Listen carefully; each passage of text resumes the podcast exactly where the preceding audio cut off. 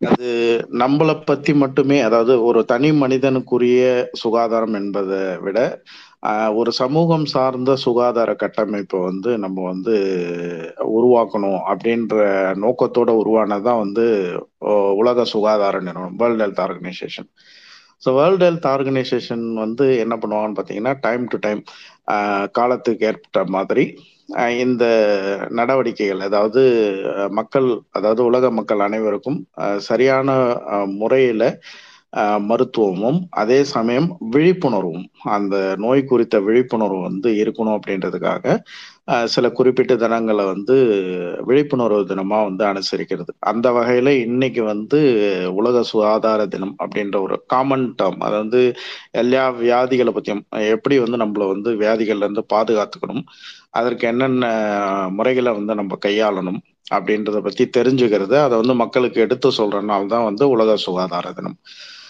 இந்த உலக சுகாதார தினத்தில் நம்ம பேச போறது நிறைய இருக்கு. ஸோ டாக்டர்ஸும் ஜாயின் பண்ணுவாங்க. அவங்கவுங்க டைம் வரும்போது லைக் எல்லாரும் கொஞ்சம் ஒர்க்ல இருக்காங்க. கூடிய சீக்கிரம் ஜாயின் பண்ணுவாங்க. நான் பொதுவா ஒரு இன்ட்ரோடக்ஷன் கொடுக்குறேன். உங்களுக்குரிய சந்தேகங்கள் ஏதாவது இருந்துச்சு அப்படின்னு சொன்னா அதை வந்து நீங்க அப்புறமா நாங்கள் நாங்க பேசி முடிச்ச பின்னாடி இல்லை உங்களுக்கு எதுவும் சொல்லணும்னாலும் நீங்க வந்து தாராளமா வந்து ஸ்பீக்கர் ரெக்வஸ்ட் கொடுத்து வந்து பேசலாம். சரி நான் சொன்ன மாதிரி ஹெல்த் அப்படின்றது வந்து என்ன அப்படின்னு பார்த்தீங்கன்னா ஹவ் யூ டிஃபைன் ஹெல்த் அப்படின்னா இட் இஸ் எ ஸ்டேட் ஒரு ஒரு மனிதனுடைய உடல்ல மாற்றங்கள் எதுவும் நிகழா மாற்றங்கள்னா மாற்றங்கள் நிகழ்ந்துட்டு தான் இருக்கும். லைக் இன்னும் நம்ம பாடி வந்து கான்ஸ்டண்டா it is expose to changes நம்ம நம்ம உடம்புல சாதாரணமா சொல்லப்படக்கூடிய பிளட் ப்ரெஷர்னு சொல்றோம். ரத்த அழுத்தம் அப்படின்னு சொல்றோம் இல்லையா? இந்த ரத்த அழுத்தம் அப்படின்றது வந்து பாத்தீங்கன்னா நார்மலா வந்து அதிகபட்சமா நூத்தி இருபது சிஸ்டோலிக் டயஸ்டோலிக் சொல்லுவோம். நூத்தி இருபது பை எண்பது. இது வந்து ஒரு ஸ்டாண்டர்ட் பேராமீட்டர் அப்படின்னு சொல்லுவோம். இது வந்து பல கட்ட என்ன சொல்றது ஆராய்ச்சிகளுக்கு பிறகு பலவேறுபட்ட மக்களுக்கு டெஸ்ட் பண்ண பிறகு ஒரு ஆவரேஜா எடுக்கிறது so average blood pressure normal blood pressure அப்படின்றது ஒன் டுவெண்ட்டி பை எயிட்டி இதுதான் வந்து ஸ்டாண்டர்ட்னு வச்சுங்களேன். ஆனால் நம்ம உடம்புல வந்து இந்த ஒன் டுவெண்ட்டி பை எயிட்டின்ற பிளட் ப்ரெஷர் எப்பயும் இருக்குமா அப்படின்னா இருக்காது. ஃபார் எக்ஸாம்பிள் நீங்கள் ரெஸ்ட்ல இருக்கீங்க வென் யூ ஆர் ஸ்லீப்பிங் அப்படின்னும் போது இந்த பிளட் ப்ரெஷர் வந்து ஸ்லைட்டாக குறைஞ்சிருக்கும். Like there will be slight reduction அதே மாதிரி நீங்கள் ஒர்க் அவுட் பண்ணுறீங்க நீங்கள் ஏதாவது ஒரு ஸ்டர்னஸாக ஒரு ஆக்டிவிட்டி பண்ணீங்கன்னா பிளட் ப்ரெஷர் வந்து ரைஸ் ஆகும். ஸோ இந்த பிளட் ப்ரெஷர்ன்றது வந்து நார்மலாக ஒரு range கொடுத்துருந்தாலும் but it will toggle between higher levels and lower levels இதில் வந்து டாகுல் ஆகிட்டே இருக்கும். இதை வந்து என்ன ஆகும்னு பார்த்தீங்கன்னா நம்ம பாடியே வந்து ரீசெட் பண்ணும். நம்ம பாடி கண்டிஷனுக்கு தகுந்த மாதிரி உடம்பு வந்து ரீசெட் பண்ணக்கூடிய கெப்பாசிட்டி இருக்கு. இதை வந்து நம்ம வந்து ஹோமியோஸ்டாசிஸ்ன்னு சொல்லுவோம். ஹோமியோஸ்டாசிஸ்னா maintaining a constant internal environment நம்ம உடம்புக்குள்ள ஒரு ஒரு நல்ல ஒரு நார்மலான என்விரான்மெண்ட்டை வந்து மெயின்டைன் பண்ணிக்கிட்டே இருக்கும். அதுக்கு பேர் தான் ஹோமியோஸ்டாசிஸ் ஸோ மாறுமா பிபி மாற கண்டிப்பாக மாறும். ஆனால் அந்த மாற்றம் வந்து மறுபடியும் வந்து ஸ்டெபிளைஸ் செய்யப்படும். ஹைக்கு போச்சுன்னா நார்மலுக்கு வரும். அதே மாதிரி லோவுக்கு போச்சுனாலும் நம்ம உடம்பே வந்து அதை சரி செய்யக்கூடிய அளவில் ஒரு சிஸ்டம் இருக்குது அதுதான் வந்து ஹோமியோஸ்டாட்டிக் மெக்கானிசம் அப்படின்னு சொல்லுவோம். அந்த ஹோமியோஸ்டாட்டிக் மெக்கானிசம் தவறும் போது தான் அது வந்து சரியாக அதை வந்து ரீசெட் பண்ண முடியாத போகும்போது தான் நம்ம மருத்துவரை நாட வேண்டிய ஒரு கட்டாயத்தில் இருக்கும். லைக் ஏனோ நீங்கள் நிறைய பேர் வந்து இங்கே லிசன் பண்ணுறவங்க வந்து கம்ப்யூட்டர் டெக்கீஸாக இருப்பீங்க. லைக் இன்னோ இன்ஜினியர்ஸ் அந்த அது வந்து ஒரு சிம்பிளான நான் எக்ஸாம்பிள் கொடுக்குறேனே. நம்ம எலக் எல்லா எலக்ட்ரானிக் டிவைசஸும் வந்து இட் கம்ஸ் வித் ஒரு ஹேண்டி மேனுவலோட வரும். ஸோ அந்த மேனுவலில் வந்து ட்ரபுள் ஷூட்டிங் ஆப்ஷன்ஸ்னு ஆக்சுவலி இப்போ நம்ம கம்ப்யூட்டர் ஹேங் ஆயிடுச்சு அப்படின்னா ரீசெட் பட்டன் ஆகும்போது it will restart actually restart ஆகி மறுபடியும் வந்து இட் வில் ஸ்டார்ட் ஃப்ரெஷ்லி அதே மாதிரி தான் நம்ம உடம்புலையும் வந்து we have a reset mechanism whenever it goes wrong within the physiological லிமிட்ஸ்ல வந்து அது போகும்போது ரீசெட் அப்படின்ற ஒரு பட்டன் இருக்கு. அதை மாதிரி அசியூம் பண்ணிங்க. அந்த ரீசெட் மெக்கானிசம் வந்து normal பேராபில்டஸா it will bring back Uh, but sometimes அதே கம்ப்யூட்டர்ல என்ன ஆகும்னு பார்த்தீங்கன்னா நம்ம எத்தனை தடவை ரீசெட் பட்டன் அழுத்தினாலும் இது வந்து ரிவர்ட் ஆகாது. So it could be technically software இஷ்யூவா இருக்கலாம் இல்லை ஹார்ட்வேர் இஷ்யூவா இருக்கலாம் இல்லையா? ஸோ நான் என்ன பண்ணுவேன்? நான் இப்போ ஒரு டிவைஸ் வச்சிருக்கேன் அப்படின்னா என் டிவைஸ் வந்து சரியா ஒர்க் ஆகல என் லேப்டாப் சரியா இதாகலைன்னா I take it to the nearby service centre service சென்டர்ல கொண்டு போய் அதை கொடுக்கும்போது ஆஸ் அ டெக்னிக்கல் பர்சன் அவர் கரெக்டாக சொல்லிடுவார். அதை பார்த்த உடனே சொல்லிடுவார். இது என்ன பிரச்சனை அப்படின்னு சொல்லிட்டு ஹார்ட்வேர் இஷ்யூவா சாஃப்ட்வேர் இஷ்யூவா அக்கார்டிங்லி நீங்க நீங்க இதை நீங்கள் இதை செஞ்சீங்கன்னா சரியாயிடும் சார். நீங்க இவ்வளோ இது வந்து சாஃப்ட்வேர் இது பண்ணா போதும். இல்லை ஹார்ட்வேர் வந்து நம்ம இந்த ஸ்பேரை மாத்திரம் அப்படின்னும் போது so I have to agree to it so ஏன்னா he is he is the one who knows everything actually so அப்போ அவர்கிட்ட கொடுக்கும்போது அவர் சரி பண்ணி கொடுத்துருவார். ஸோ அதை மாதிரி ஒரு டெக்னிக்கலா வந்து நம்ம ரீசெட் பண்ணுறவங்க தான் டாக்டர்ஸ் ஹியூமன் பாடியை வந்து ரீசெட் பண்ணி அதை பிரிங் பேக் டு நார்மல் பண்ணாங்க. In case automatic reset goes நான் அப்போ அதை ஃபிக்ஸ் பண்ணுறதுக்கு இருக்கிறவங்க தான் டாக்டர்ஸ் எல்லாமே டெக்னிக்கலாக பார்த்தீங்கன்னா like they bring it back they try to bring it back to normal இதை செஞ்சீங்கன்னா நார்மலாக இருக்கும். இது வந்து நார்மலாக இருக்கும் அப்படின்றத சொல்கிறது ஸோ ஏன் வந்து நான் பிளட் ப்ரெஷரோட ஆரம்பித்தேன் அப்படின்னா உலக சுகாதார நிறுவனம் வந்து ரொம்ப அதிகமாக கவலைப்படுறது வந்து இப்போ ரீசெண்டாக இன்னைக்கு நான் கூட ஒரு ட்வீட் ஷேர் பண்ணியிருந்தேன். நம்ம டாக்டர் சார் அமலூர்பநாதன் சார் வந்து ஒரு பேட்டி கொடுத்துருந்தாங்க. சின்னதாக ஒரு பேட்டி. உப்போட அவசியம். உப்பை வந்து ஏன் வந்து நம்ம வந்து கண்ட்ரோலாக வச்சுக்கணும்? ஏன் அந்த அளவை வந்து நம்ம வந்து லிமிட்ல வச்சிருக்கணும் அப்படின்றதுக்கு வந்து சார் ஒரு எக்ஸ்பிளனேஷன் பியூட்டிஃபுல்லாக கொடுத்தாங்க. ஸோ பிபி அதாவது உயர் ரத்த அழுத்தம் ஹை பிளட் ப்ரெஷர் அப்படின்றது வந்து ஹைப்பர் டென்ஷன் சொல்லுவோம். Technically it is called hypertension அந்த ஹைப்பர் டென்ஷன் வந்து it is referred always as a silent killer அது வந்து ஒரு சைலண்ட் கில்லர்னு சொல்லுவோம். அது ஏன்னா மற்ற இது மாதிரி அது அவ்வளோ சீக்கிரம் மேனிஃபெஸ்ட் ஆகாது. அதோட மாற்றங்கள் வந்து தெரியும் தெரிஞ்சாலும் அலட்சியமா விட்டுருவாங்க அது ஆக்சுவலா பாத்தீங்கன்னா. So one of the main contributory factor அதாவது நம்ம நிறைய ஃபேக்டர்ஸ் இருக்கு. ஏன் ஹைப்பர் டென்ஷன் வருதுன்றதுக்கு நிறைய காரணங்கள் இருக்கு. பட் த மோஸ்ட் ப்ராமினன்ட் அதாவது மோஸ்ட் ப்ரிடாமினன்ட் ரீசன் ஒன்று இருக்கும். டாப்ல இருக்கும். நம்பர் ஒன் அப்படின்றது வந்து பாத்தீங்கன்னா consumption of excess salt salt நம்ம வீட்டில் யூஸ் பண்ற டேபிள் சால்ட் அப்படின்னு சொல்ற சோடியம் குளோரைடு சோடியம் குளோரைடுன்றது தான் வந்து நம்ம உப்புன்னு நம்ம வந்து சேர்க்கணும் ஆக்சுவலாக அதில் வந்து ரெண்டு காம்பனண்ட் இருக்கு சோடியம் அண்ட் குளோரைட் சோடியம் வந்து it maintains the water levels சோடியமும் வாட்டரும் இன்டர் கனெக்டட் அண்ட் குளோரைட் தான் வந்து டேஸ்ட் கொடுக்கறது. நம்ம போடுற உப்புல வந்து அந்த உப்பு இருக்கான்னு சொல்றோம் இல்லையா? அந்த உப்பை வந்து டேஸ்ட்டை கொடுக்கறது குளோரைடு ஆனால் சோடியம் அப்படின்றது வந்து அதுக்கு it doesn't have that play but it plays a vital role in maintaining the blood volume blood blood water லெவலை வந்து டிட்டர்மைன் பண்றது சோடியம் தான் ஆக்சுவலா பாத்தீங்கன்னா.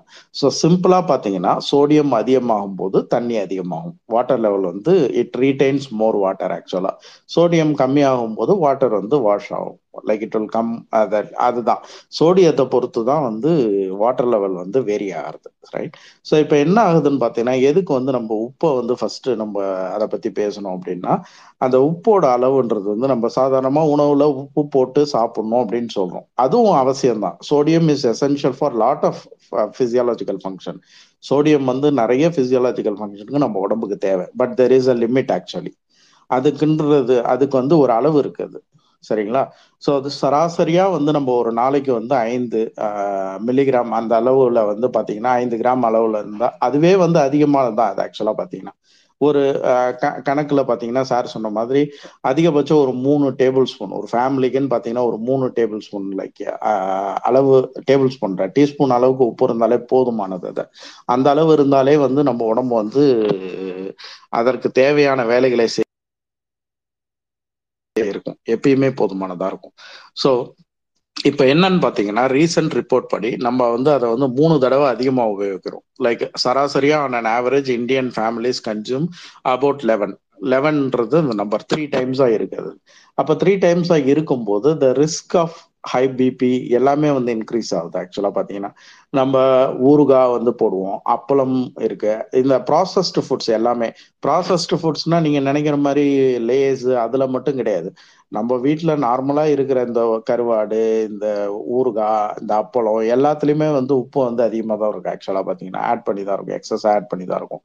ஸோ இதோட அளவை வந்து குறைக்கணும் அப்படின்றது தான் வந்து எய்மே ஆக்சுவலாக ஸோ ஈட் ரைட் இந்தியா அப்படின்னு சொல்லிட்டு ஒரு மூமெண்ட் இருக்கு. சரியான முறையில் நம்ம சாப்பிடணும் அப்படின்னு சொல்லிட்டு. இதை தான் நம்ம திரும்ப திரும்ப பேசிட்டு இருக்கோம். பல விதத்துல பேசினாலுமே எல்லாரும் என்ன நினைச்சுக்கிறாங்க அப்படின்னு பார்த்தீங்கன்னா ஒரு ஒரு ஒரு பொதுவான இது என்னன்னு பார்த்தீங்கன்னா லைக் பொதுவான பேச்சு என்னன்னா டாக்டருங்க வந்து எதையுமே சரியா சொல்ல மாட்டாங்க. அதாவது doctors means like evidence based doctors common term allopathy இந்த அலோபதி டாக்டர்ஸுங்களாம் வேற வேலை கிடையாது. அவங்க எதுவுமே சரியா சொல்ல மாட்டாங்க அப்படின்னு சொல்லிட்டு. பட் நம்ம தான் திரும்ப திரும்ப சொல்றோம். Prevention is better then cure வருமுன் காப்போம் அப்படின்றதுக்கு வந்து இதெல்லாம் செஞ்சீங்கன்னா இது நோய் வராம பாத்துக்கலாம்னு சொல்றதே நம்ம தான் ஆக்சுவலா அதிகமா சொல்றதே நம்ம தான். ஆனா அந்த ஃபேக்டர் வந்து வந்து சுத்தமா அதை எடுத்துட்டு நம்ம என்னமோ வந்து எல்லாத்தையும் நோயை நம்ம தான் உண்டாக்குறோம் அப்படின்ற துணியில வந்து பேசிட்டு இருப்பாங்க ஆக்சுவலி பட் நம்ம இப்ப சொல்றதே வந்து என்ன காரணம்னு பாத்தீங்கன்னா இந்த நோய் அதாவது சில நோய்கள் சில வியாதிகளை வந்து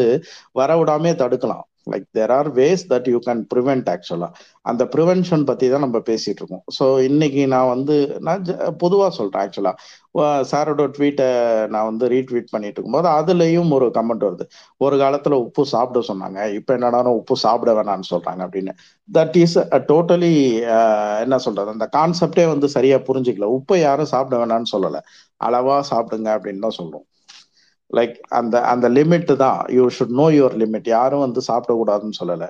உப்பு ஆரம்பத்துலேருந்தே வந்து பயன்பாட்டில் இருந்துட்டு தான் இருந்துச்சு. சி அந்த காலத்தில் பார்த்தீங்கன்னா ப்ரிசர்வே ப்ரிசர்விங் மெத்தட் உணவை வந்து பதப்படுத்துவதற்கான தொழில்நுட்பன்றது வந்து இல்லை. இந்த முன்னோர்கள் காலத்துலேருந்தே ஆரம்பிப்போம் இப்போ. அவங்க அப்போ அந்த சமயத்துல ரெஃப்ரிஜரேஷன் ஃபெசிலிட்டி கிடையாது. லைக் ஸ்டோரேஜ் ஃபெசிலிட்டி எதுவும் கிடையாது. ஸோ ஈஸியஸ்ட் வே அவங்க வந்து ஸ்டோர் பண்ணது எப்படின்னு பார்த்தீங்கன்னா இந்த இந்த கைண்ட் ஆஃப் ட்ரை பண்ணி அதில் சால்ட் ஆட் பண்ணி ஏன்னா சால்ட் இன்ஹிபிட்ஸ் அதாவது உப்பு என்ன பண்ணும்னு பார்த்தீங்கன்னா பாக்டீரியல் குரோத்தை வந்து குறைக்கும். அந்த நுண்ணுயிரிகளோட வளர்ச்சியை வந்து அது தடுக்கும் அது ஆக்சுவலாக பார்த்தீங்கன்னா. ஸோ அதனால உப்புன்றது வந்து ஒரு ப்ராமினன்ட் ஃபேக்டராக இருந்துச்சு. ப்ரிசர்வேஷன் மெத்தட்ல சால்ட்டிங் அப்படின்றது வந்து ஒரு ப்ராமினன்ட் மெத்தட் அப்போ அந்த இப்போ இப்போ அப்படி கிடையாது ஆக்சுவலா there are fresh apples available fresh அப்ளைஸாக கிடைக்குது. அப்படியே இருந்தாலும் நிறைய ப்ரிசர்வேட்டிவ் மெத்தட்ஸ் நம்மளுக்கு வந்துடுச்சு. ஸோ உப்பு மட்டுமே வந்து நம்ம யூஸ் பண்ணணுன்ற அவசியம் இல்லை. ஸோ இதை தான் வந்து நம்ம புரிஞ்சுக்கணும். ஸோ பட் உப்பு இல்லாமல் சாப்பிடக்கூடாத பொருட்கள்லாம் இருக்கு ஆக்சுவலாக பார்த்தீங்கன்னா. அதை நான் சொன்ன மாதிரி அதிகமாக எக்ஸஸாக இருக்கிறது பார்த்தீங்கன்னா நம்ம வீட்டில் ஹவுஸ் ஹோல்ட்ஸில் நிறைய இருக்கிறதுன்றது ஊறுகாய் கருவாடு அப்பளம். இது மூணுத்துல இருக்கும்.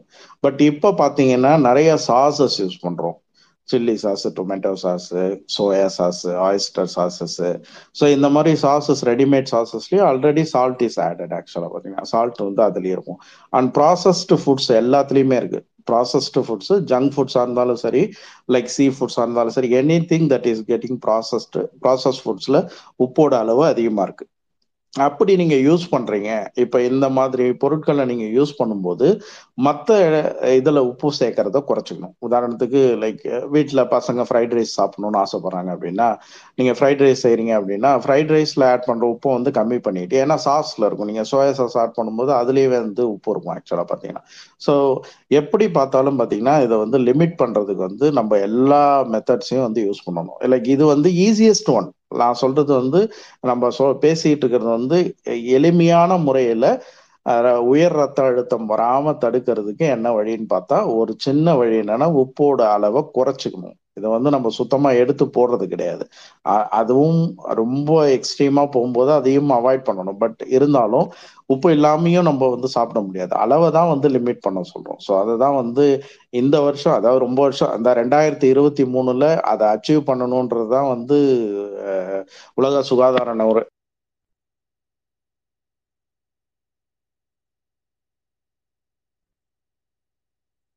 ஆஃப் ஒன் டு ஃபோர் நம்ம வந்து ரெண்டுல இருக்கும். ரெண்டுல இருக்கும்னாலே ஓரளவுக்கு வந்துட்டோம்னு அர்த்தம்.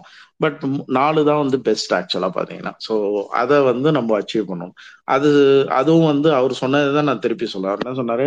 வீட்டில் வழக்கமா நம்ம என்ன பண்ணுவோம்? ஒரு விருந்துக்கு விருந்துக்கு யாராவது வீட்டில் கூப்பிட்டாலே மொத இலைய போட்ட உடனே ஃபர்ஸ்ட் வைக்கிறது உப்பு தான் எடுத்து வைப்பாங்க இல்லையா?